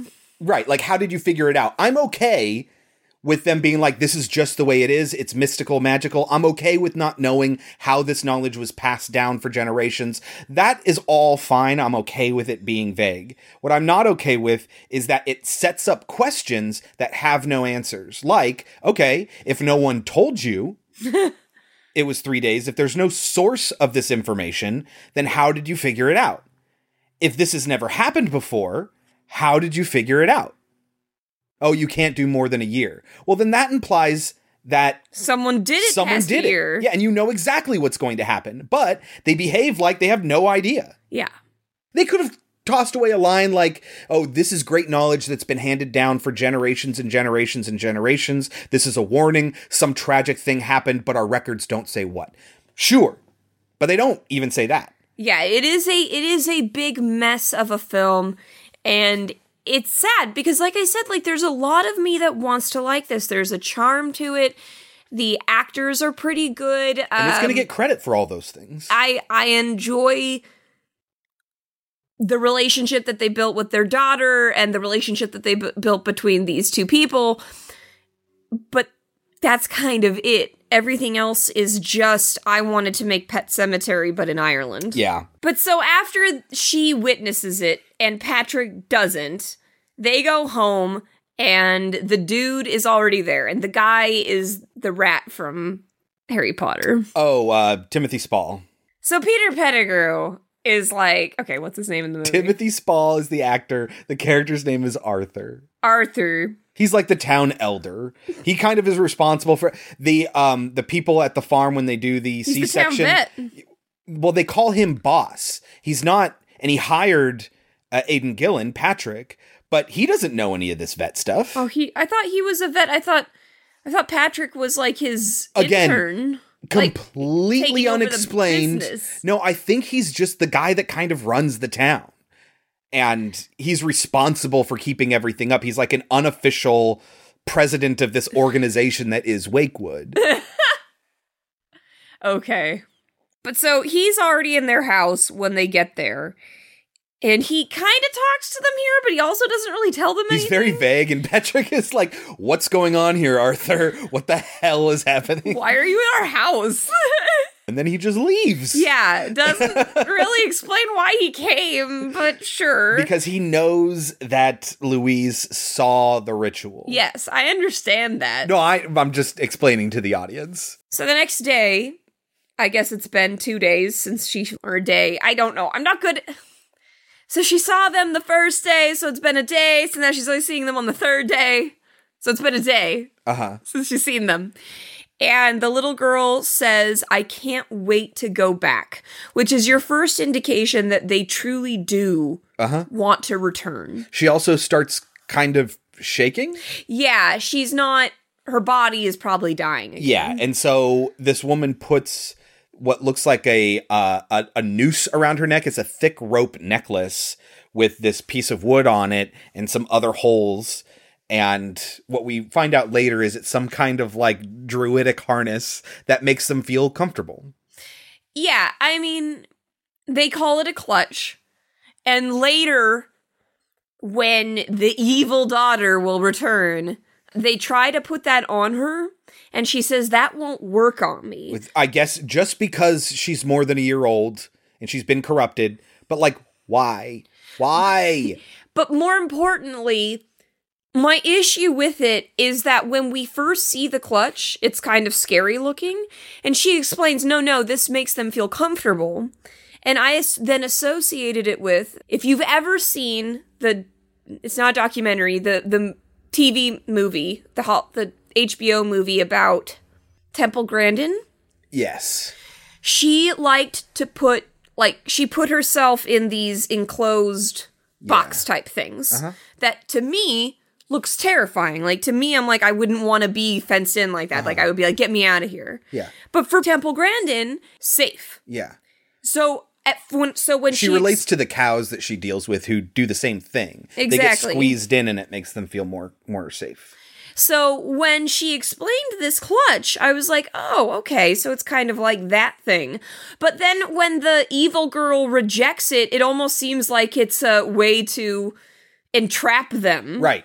Like Mm-hmm. So it's a I'm- I- mystical way to keep them compliant. Exactly. So I'm like, what the fuck? So is it that it for whatever reason because she's more than a year dead that she doesn't derive comfort from it? Is it that its magic doesn't hold power over her or is it that because she had been dead for a year, she is not brought back but some sort of evil force is brought back in her place? And it's too powerful to be controlled by this. I don't know what to think about this because I don't know what it is. Mm-hmm. Mm-hmm. But so the niece says to her, Alice has a lovely voice, which sends the woman over the edge. Uh huh. And she freaks out and goes to the woman's house. And she's just like, Tell me my daughter's name. How did your niece know about her? What is going on in this town? And she kind of again explains, but also doesn't. Uh-huh. And Louise kind of picks up on it without having to actually be told outright what is Mhm. happening. Which, you know, she's seen it, so I would hope that she could get it from Yeah. this. But also, have we seen the actress who plays Louise? She's one of the parents and the children. That's what I thought. I thought I thought we had seen her before. Eva Berthistle. So, while she's talking to that woman, Patrick is dealing with an uppity bull Yes. And this dude who works on a farm who should certainly know better Yeah. gets in the pen with an uppity bull. And gets crushed to death That is a way to die. very violently. Yeah, it's pretty graphic. By the way, the son of the farmer, uh, O'Shea. So Mick O'Shea is the, of course, is is the farmer who dies. Uh, his son and wife are going to play a pretty big role in this. But the son, we hardly see. He hardly says a word. That's Brian Gleason. That's Brendan Gleason's son. It's Donal Gleason's brother. We've watched several movies with Donal Gleason in it. He's the the nerd in Ex Machina. Very famous Donal Gleason. He's in this movie? No, his brother Oh. Brian Gleason. They were both they were the brothers in Mother. So he's Abel in Mother. The one who gets killed. Oh, I don't remember the one who gets killed. Yeah, Yeah. but Donal Gleason is Kane and no, I know yeah. Donald Gleason is. About Time Man, which you still haven't seen. Haven't I? I love that movie. uh, but wait, okay, so but yeah, he gets this like is- no lines in this movie. This is his brother's son? Brian Gleason is Donal's brother, is the son to the guy who just died right now in the movie. Okay. So he's the kid, he's the lady who's the wife who has a pretty big role in this movie. Peggy, Yes. Her son in this movie is Brian Gleason, his brother. Donal's real life brother, yes. Got it. And and Brendan's real life son. Yes. Who's Brendan? trying to think of what you would know him from. Oh, let me just make sure I'm right. I mean, you definitely know him. I mean, he's in Bruges. He's the other assassin in, in Oh, the big Bruges. guy? the friend. Yes, That's Donald's dad? yes, I had no idea. and he's. This is why I'm surprised. Also, not in his known for list of movies. He's Mad Eye Moody. That's funny. Well, because Donal is in Yes. the series too. Yes. and and so is Peter Pettigrew. that Yes. we have in this movie. It's all connected through Harry Potter. Yes. I mean, like the British Isles sort of area, the UK and Ireland. Pretty much if you're a British actor and you didn't get to be in Harry Potter, you got snubbed. or Game of Thrones. Yes, uh huh. One of the two. Are any of them in Game of Thrones? Oh, I'm sure. Other than Littlefinger. Oh, duh. okay. But so after that guy dies, they're. Uh, You can only say Peter Pettigrew. Peter now, can't you? Pettigrew! What's his name? Arthur. Arthur, yes. Timothy Arthur. Spall, yeah. is like, all right, it's time to talk to you guys about your daughter. And they're like, nah, dog, we're out of here, man, because they want to leave. And for some reason, he really wants them to stay. They need a vet. But they could have man. had a different vet. Yeah, I know. Just let him go and Pick a different vet, but they like him. They think he's talented. I guess. But so, yeah, um, And they need new blood in this in this town or everyone just keeps dying. so they're like, we can bring her back for three days. And Patrick is like, what the fuck? And Arthur says, ask your wife. She knows. When he leaves, Patrick is like, well, you know, we can't do it anyway. yeah, you heard what he said. And what he said was as long as she's less than a year dead, we can bring her back for 3 days. Yeah. And, they don't tell you specifically what the problem is here, but it's very obvious that she's been dead longer than a year. Like Yes. right away you're like, "Oh, they shouldn't do this." But they're compelled to do so because they're parents who have suffered a tragedy. Yeah. And she says, if we have to lie, wouldn't it be worth it? thinking that it's just a rule that doesn't have any reason for existing. Exactly. Like, it's just like, what on earth would make you think that this is not going to be important? Right. You are bringing a person back from the dead. Don't you think that there might be some fucking consequences? But in their mind, it doesn't matter what the consequences are. It's worth it to see their daughter again.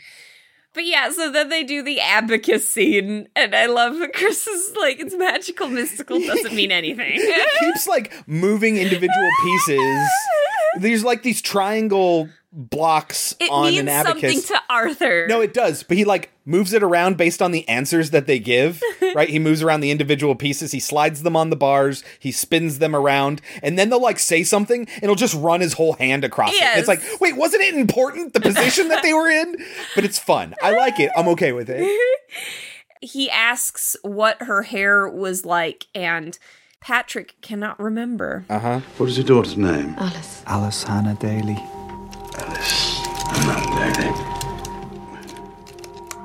Did you prefer mornings or evenings? Mornings. Was her skin moist or dry? Moist.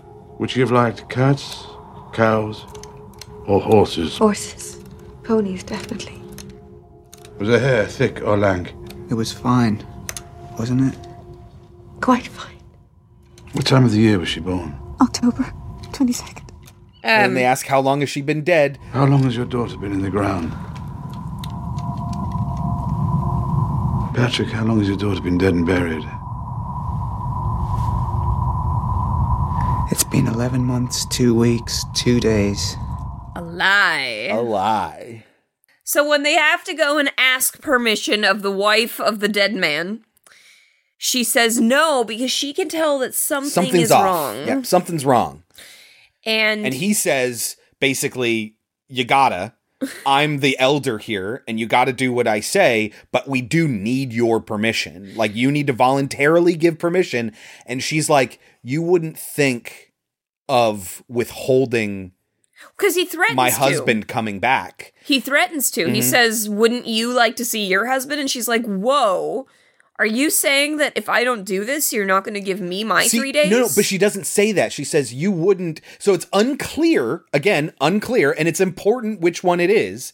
Is it that if she gives up the body, she doesn't get to see her husband again because he's been used in this ritual? Or is it that if she doesn't give up the body, he's not going to let her do the ritual? That's- I think it's that second one, but all we get is her saying, You wouldn't withhold this from me. No, it's not right. What? I don't know what it is, but it's not right. I won't do it. Peggy, they have to ask. You're upset. There is something I don't like. have to ask you, but you have to be amenable, Peggy. That's the only way this can continue. Do you not want to see Mick yourself? Hmm? You wouldn't deny me Mick's return. They need your help. I think this movie is a lot of things, and among them is completely unclear about half of its content. And I don't think it should be a surprise or a shock that this would be unclear too. I in the moment I was thinking that I'm like, wait a minute, it's which one is she saying? Because she's making arguments about why this shouldn't be done. It sounds like that's an argument about why it shouldn't be done. well, I mean, ultimately, it doesn't matter. If they confuse even one person in their audience, they've done something wrong. Yeah.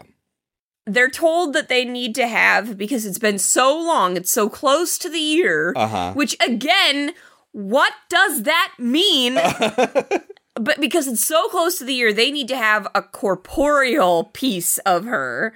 Like, I you think know, it- I, like I always thought it hair. was just in general. It had nothing to do with No, how they close had it to was. have something, but because Uh-huh. he says specifically because it's been so long, because she Uh. asks, like her favorite Teddy, and he goes, No, it's been too long. I'm talking like a clip of her hair. And they're like, We don't have that shit because we're not fucking weirdos.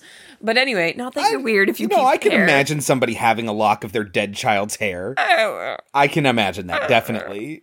Absolutely. You will need to provide a relic of Alice for the ritual. What? In this case, we're close to the time limit. Her favorite teddy? Now, the relic needs to be more closely collected. A lock of hair would probably work. No, we don't have anything like that. Ah. Whatever you provide, it needs to be personal to Alice. In a corporal, physical way. Very much so. If you understand.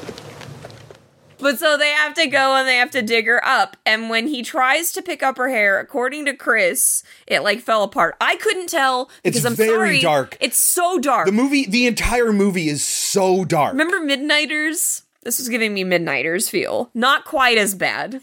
Yeah. Not quite as bad as Midnighters. Yeah. But still pretty bad. We have a vibrant television with the color setting set up to where we can see the contrast between colors so clearly. The, so many scenes in this movie are just black.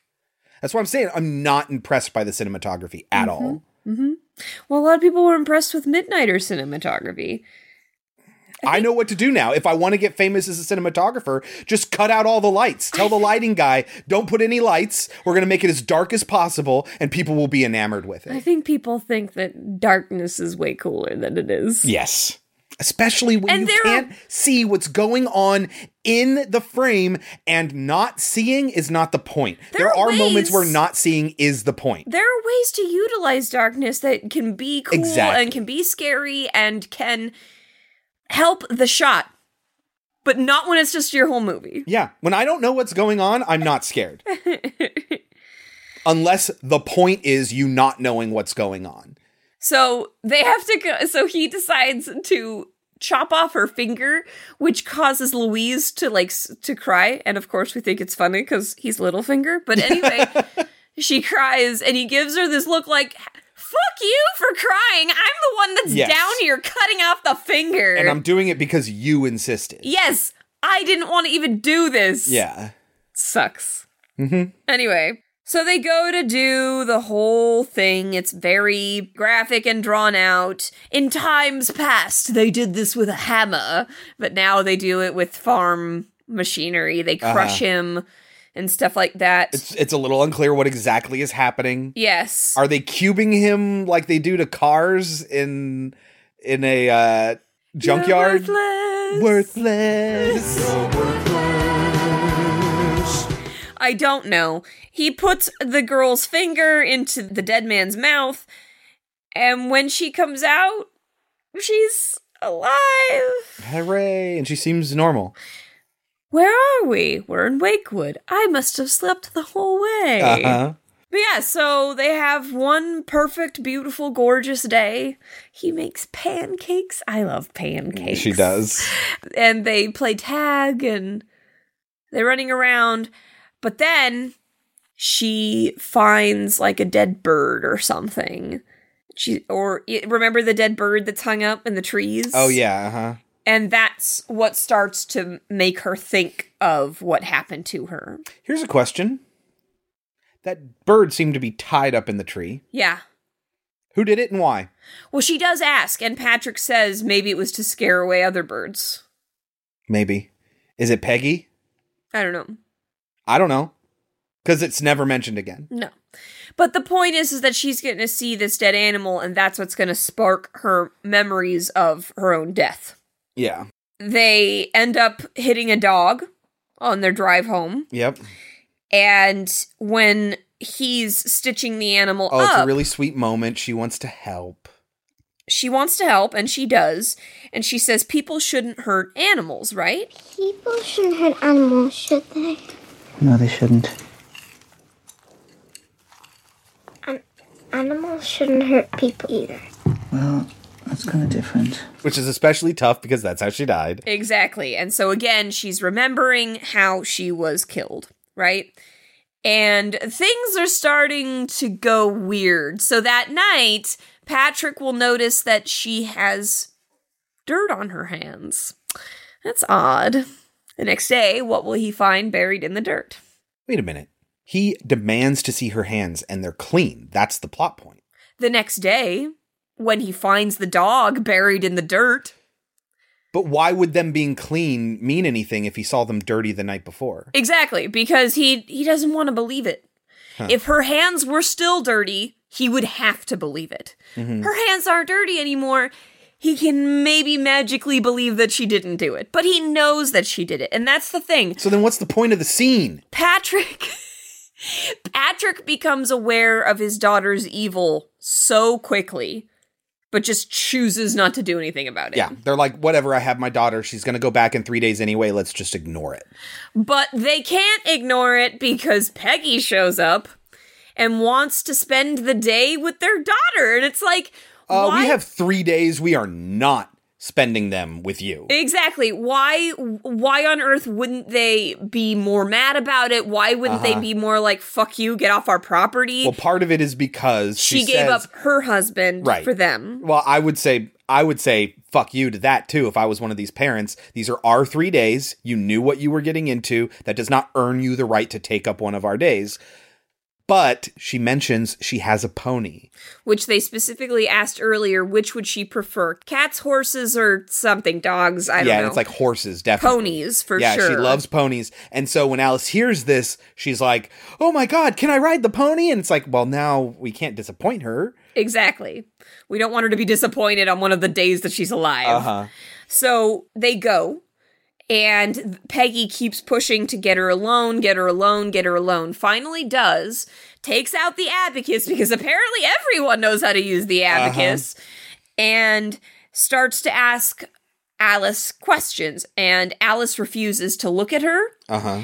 and she asks No, her, it's Peggy that refuses to look at Alice and Alice is like, "Why won't you look at me?" "Oh, is that what it is?" Yeah. uh-huh. Why don't you look at me? I've seen enough. she asks her, Are you a normal little girl? And Alice says, Why would you ask that? Uh-huh. And she gets really mad and starts to walk away. And Patrick and Alice run outside and they're like, What the fuck is going on? And Peggy says, She's not right. You need to bury her. Uh-huh. She you need to you need to end this now. And they're like, fuck you.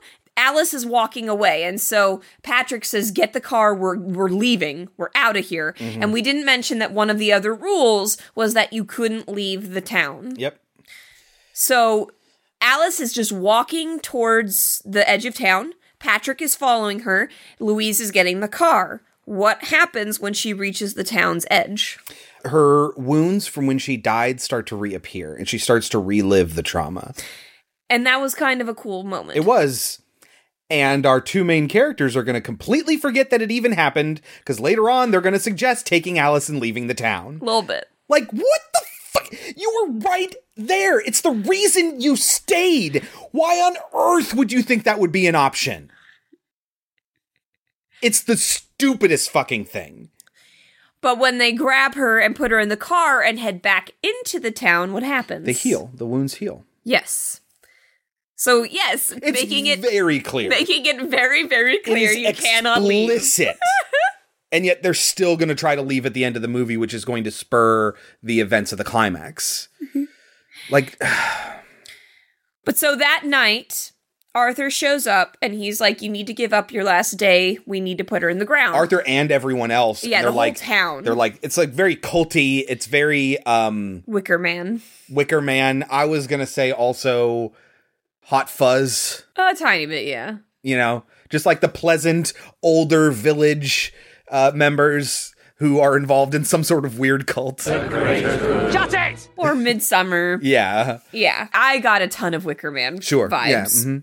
So obviously, it's really important. They broke a very big rule. We know that you lied about how long ago she died. We also know that you tried to leave. So you gotta you got a You've barrier. broken every rule. which they don't tell us what would happen if they did bury her then. Like they don't there's so many things. It's just like, why do they have to give up their last Yeah. day? What will happen if they don't? Because they're like, it- okay, so it's obvious that the implication is that bad things are going to happen. We need to end this right now before anything worse happens, right? And so Patrick's argument and rebuttal to this is, it's just one more day. Come on. And the response is, okay. And they just leave him alone. Pretty much. What the fuck was that? I don't know. Is it dire? Is it important? Or can you just go, eh, it's just one more day? What can one more day do? Come on. Exactly. I don't so know. stupid. I don't know. But anyway. But they need the movie to keep happening, so Yeah. they need to agree to it. So, oh, we forgot to mention the first night that they have her back. No, but the second night they have her back after they've come, I don't know. They have sex. And the next day, Alice is like, when's the baby coming? Now, earlier in the film, when Louise was talking to the lady who had lost her daughter, who claimed it was her niece, when she was talking to her, she said to her, just have another baby. Just have another child to love. She says, I can't. The indication, I thought, was that she meant it emotionally. I can't have another child. I loved my daughter. I cannot simply replace her. But now the indication has become that no, literally, she cannot have any other children. So now it's like, how the fuck did she get pregnant? And when she hears this, her magical daughter, evil daughter, came back. I, I guess. But when she hears this from her daughter, she goes because she's a pharmacist. She has a box of pregnancy tests, which is okay, fine. She takes the pregnancy test. It's been the next morning. Now, I looked it up. really cheap pregnancy tests can tell you you're pregnant a couple days, like almost a week before your missed period, which means it's weeks after you have sex. Really good pregnancy tests can do it a week after you've had sex, but not the next fucking morning. Nobody bothered to look up this little bit of information, or they did and they didn't care. I was like, "What? What's she gonna find out? They just had sex last night." anyway, But so yeah, so th- like I was saying, we know that she killed the dog. We find out that she's been killing other animals like birds and stuff. oh, the dog thing. So I don't know when it happens, but Luis goes outside and sees something, and the camera's on her face, and then cameras oh, on this upset you so it much. did. This is what I'm talking about when I say the cinematography. I had to go back and look at it again because I didn't know what I was looking at. Because they give you a real tight shot of the dog's corpse, and it's been like, you know, it's a desiccating corpse. So, like, you know, the teeth are really bared, its eyes are really sunken, it's grotesque, and that's immediately where your eyes go. And you see the form of a body leaning up against the side of the dog, but it's a really small body. So I'm thinking, wait a minute, is this a giant demon dog and she's sleeping on it? What's happening here? And so I go back and I realize, no, It's just the corpse of the dog with a Barbie laying on it. Yeah, because earlier she was playing with this Barbie and it was reminding her of her death. And it's so I totally get it. I misinterpreted it totally. But the cinematographer should know where the eye is being drawn in any particular shot. And to me, it's being drawn to the grotesque demon dog face that's in the foreground and the fact that your brain just goes, "Oh, there's a body leaning up against it." And that's all it does. And then moves right on to the next shot. There's no middle distance shot. It just goes straight from Luis's eyes to tight shot on the dog. So like, where are your intermediary shots? how do you get the viewer from one point to the next to where they clearly understand what's happening on the screen and it's it's not like this one thing ruined it for me it's it's one symptom of many in this movie they do that a lot i'll talk about it later but one of the things that makes it so sloppy is that there are either too few or too many shots in any particular scene stuff like this is what i'm talking about this is just an example not a big deal. I just rewound it and realized I was mistaken. So there was also a shot where we had to. I knew what had happened.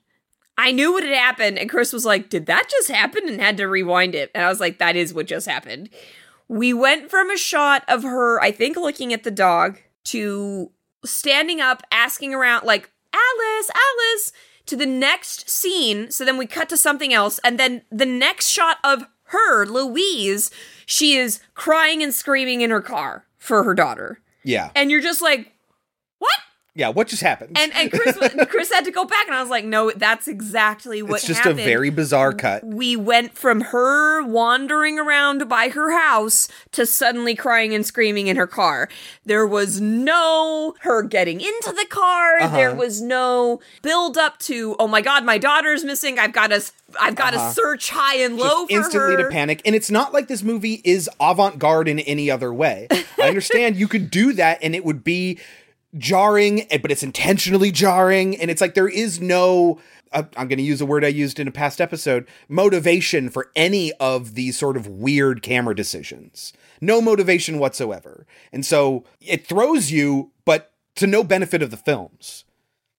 It's almost like they didn't know what they were doing like if I don't know what I'm what you're doing, if I can identify that you don't know what you're doing, you really don't know what you're doing.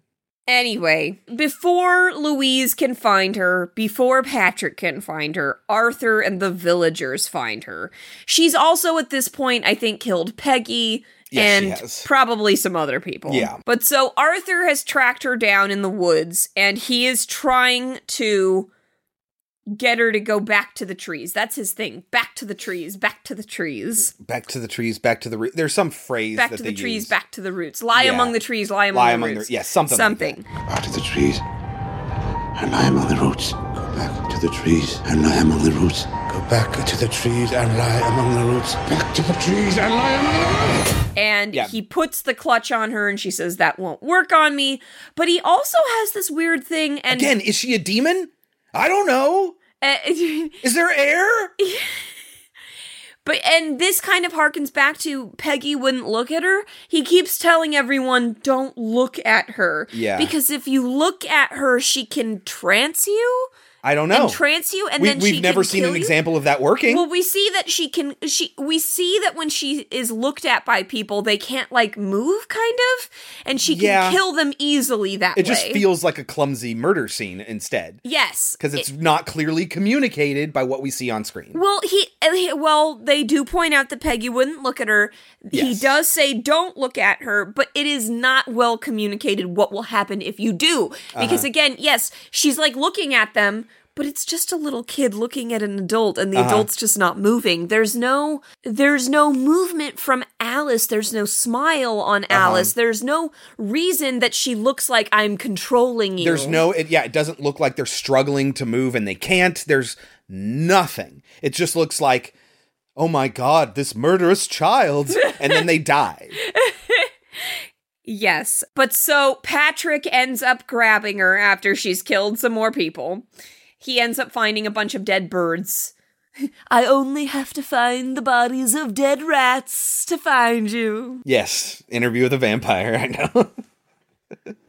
And so he he tricks her into coming down. He takes her and she keeps whispering to him and this was one of the most effective moments Yeah. for me is this little daughter whispering to her crying father like put me down. I don't want to go. Why are you doing this? Why are you doing this? And to then she me? says at one point, Why are you making me do this? Now, because of everything else she said, the implication is which was really good. I want to point out this was good. It's fine. It's fine. Why are you making me go back?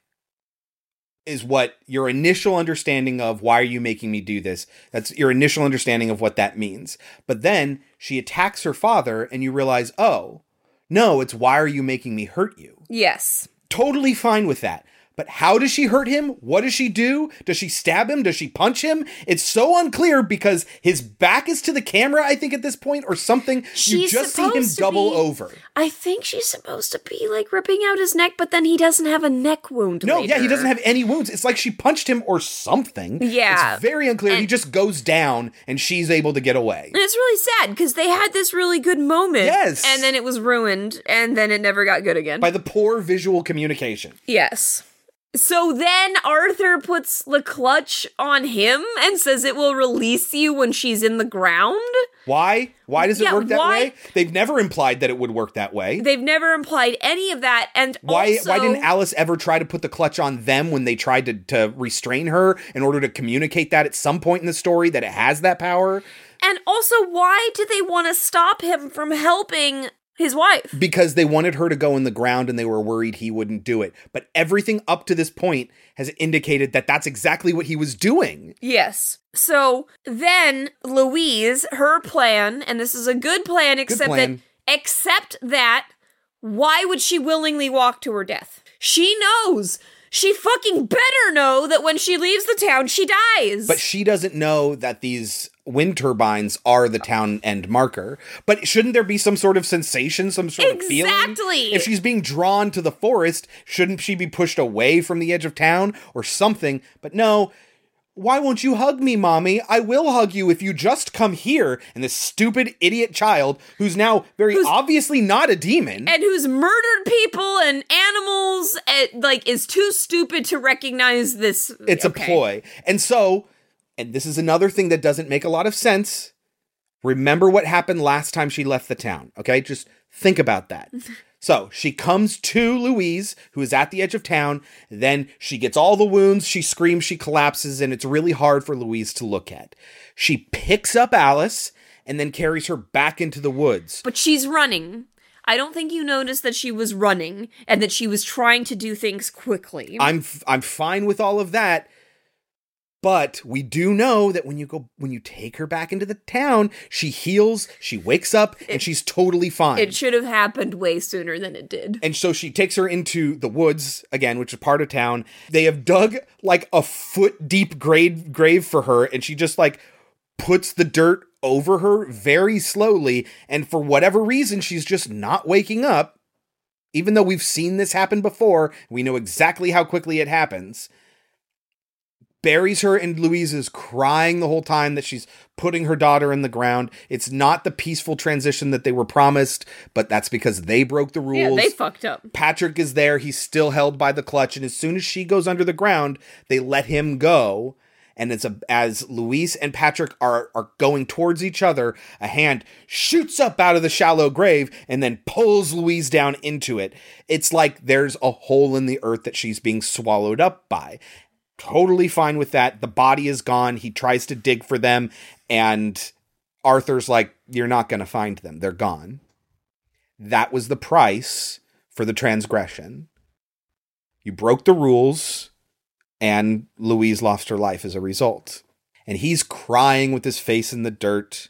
And then the next thing we see, no conversation, no nothing. The next thing we see is the ritual happening happening again, and Louise is being pulled out of a body. And she's fully pregnant. So I guess when you're dragged down to hell or wherever the afterlife Yeah, No there's no, judgment. indication that it's hell. yeah, yeah, exactly. It's the afterlife, whatever. You're pulled down there and your pregnancy progresses. Yeah, I you guess. can go on living in this other dimension. They timed it perfectly to where she would be almost ready to give birth. Well, they, waited, nine, months. He's a doctor. Yeah, he no, knows. totally. I get it, but like the assumption they just know that that's what's going to happen. Mm, Yeah. She It's- comes out fully pregnant. They're having conversations. How is it? How's Alice? Alice is great. Like she's completely conscious about everything. She's taking a shower. I'm not mad that my daughter pulled me down to my death at all. yeah, I just get to spend all this time with my daughter. I was going to leave you anyway.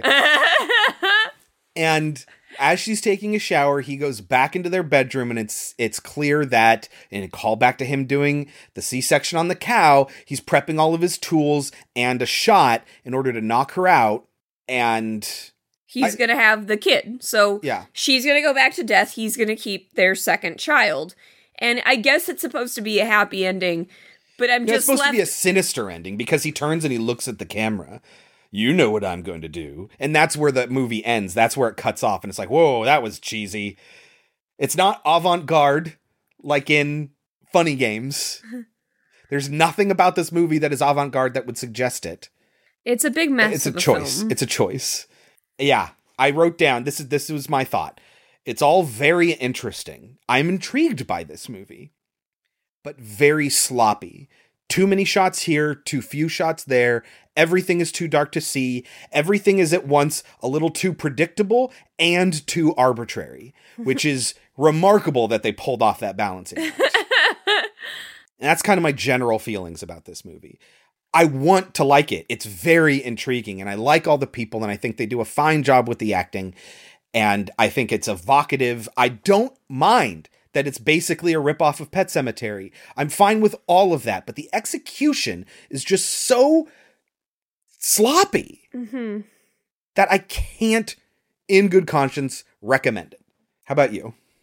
Yeah, I'm pretty much the same. What do you think it has on Rotten Tomatoes? I would guess this probably has like a 57. Out of 25 reviews, so they don't have a consensus statement, it scores 80. Holy shit. Yeah.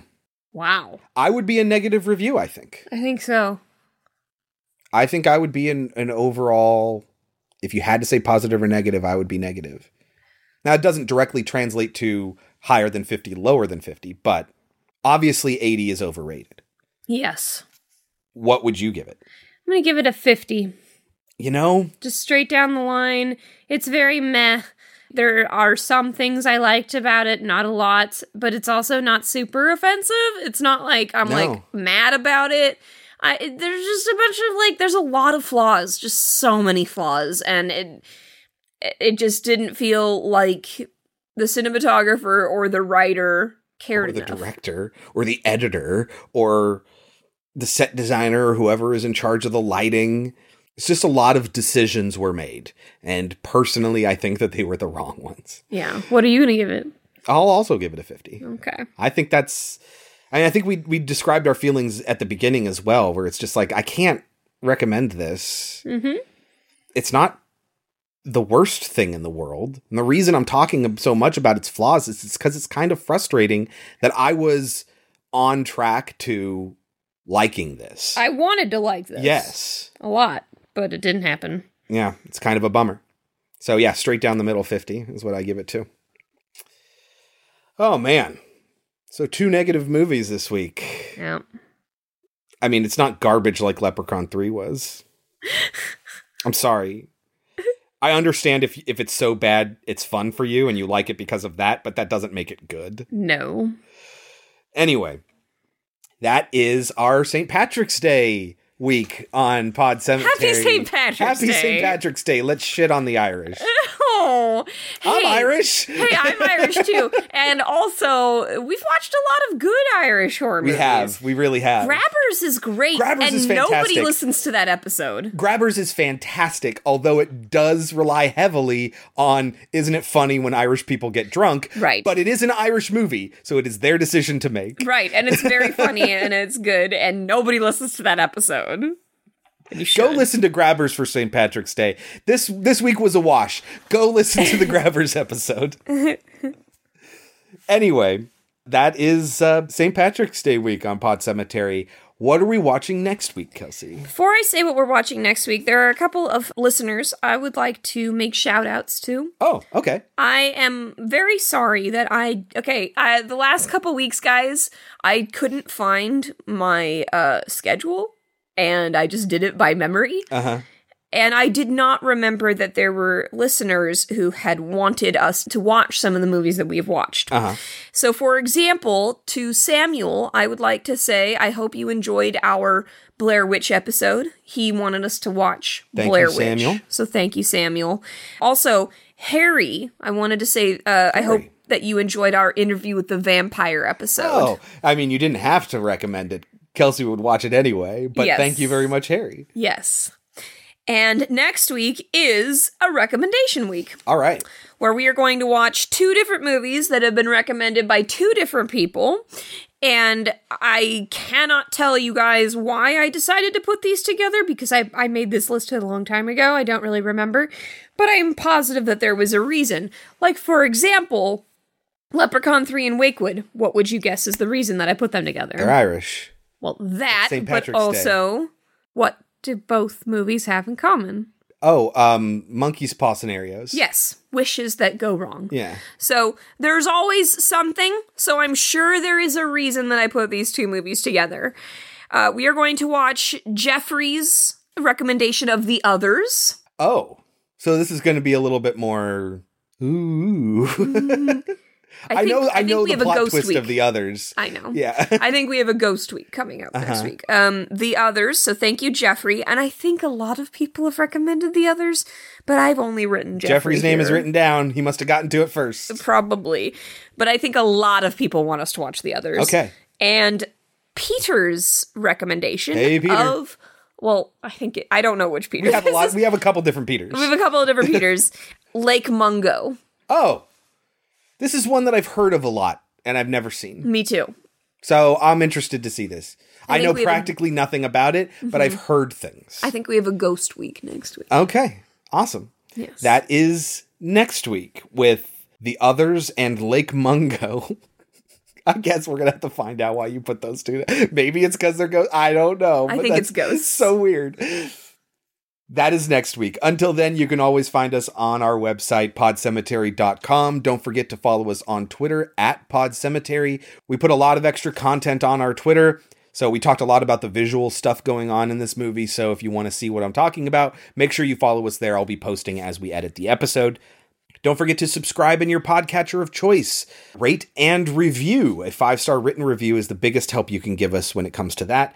Even more helpful than that is sharing us with your friends, and even better than that is listening in the GD first place. Thank you all very, very much. We love each and every one of you. Until next week, I've been Chris, I've been Kelsey. and this has been Pod Cemetery. But before we go, Kelsey, any last words? I smell me shilling. Tell me where it is, or there'll be another killing.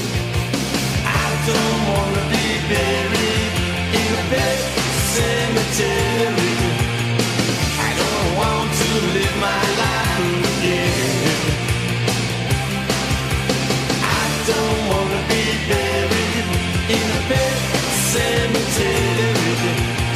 I don't want to live my life again. Fall addicted to the sacred place. This ain't a dream, I can't escape. Moldings and fangs that are picking up. and and just to preempt the comments because we get a lot of these comments that were too nitpicky or that we we care too much that there are questions that are asked and never answered and things like that and it's like you know this is how this is what we do we like to analyze the movies we could just shut our brains off and then not comment on anything like but then what would the show be movie good movie bad like you know what i mean i'll put this at the end of the episode we're not idiots. You know what I mean? We miss things sometimes, but so does everyone. And if you so clearly miscommunicate something that you're confusing the audience, that's a bad thing. You've done a bad thing. Part of creating art is clearly communicating an idea. Unless that idea you're trying to communicate is confusion, if you've confused your audience, that's a bad thing. Well, Maybe not necessarily. I mean, some people want to have abstract ideas and they want you to have Sure. to work to get to it. Absolutely, but that's my point. Unless your objective is to be confusing, confusing your audience is bad.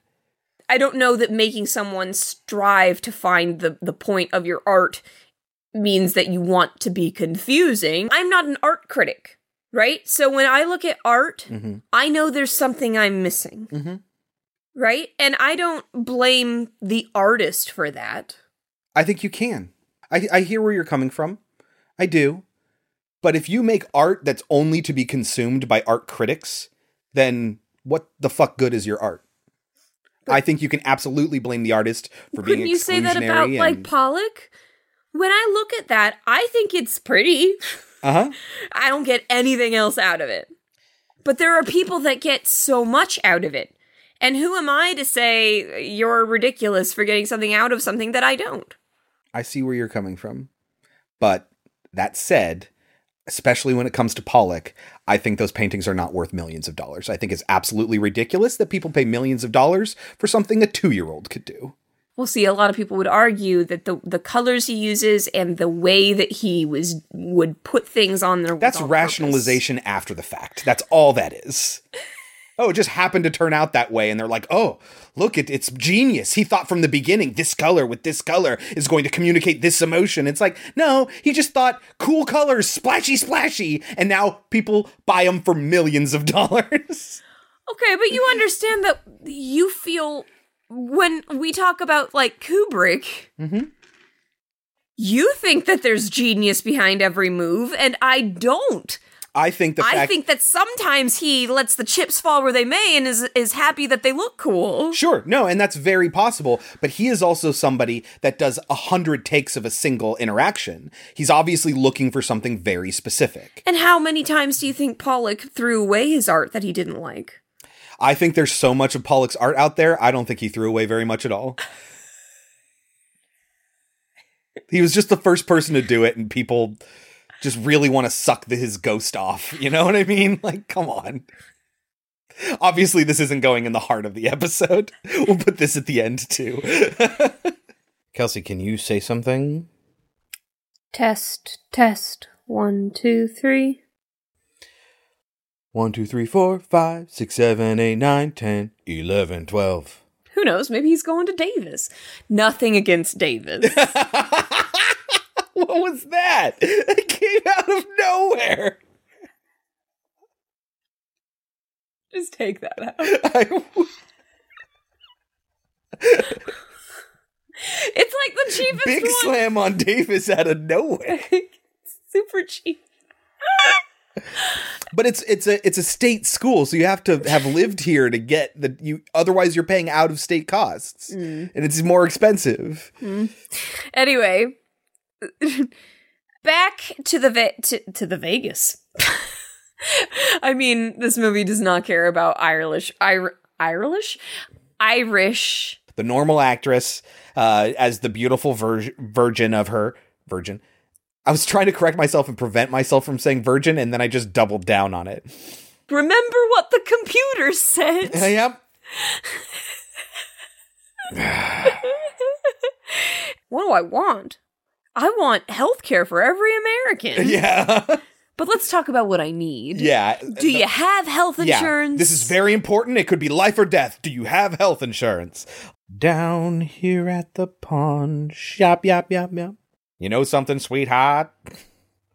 This could be the beginning of a beautiful friendship. every moment of him before he turns into a va- into a vampire, into a leprechaun. I, that's not going to be in the movie. So every moment before he turns into a leper. Is that going to be in the movie? Yes. What's his name? in Harry Potter.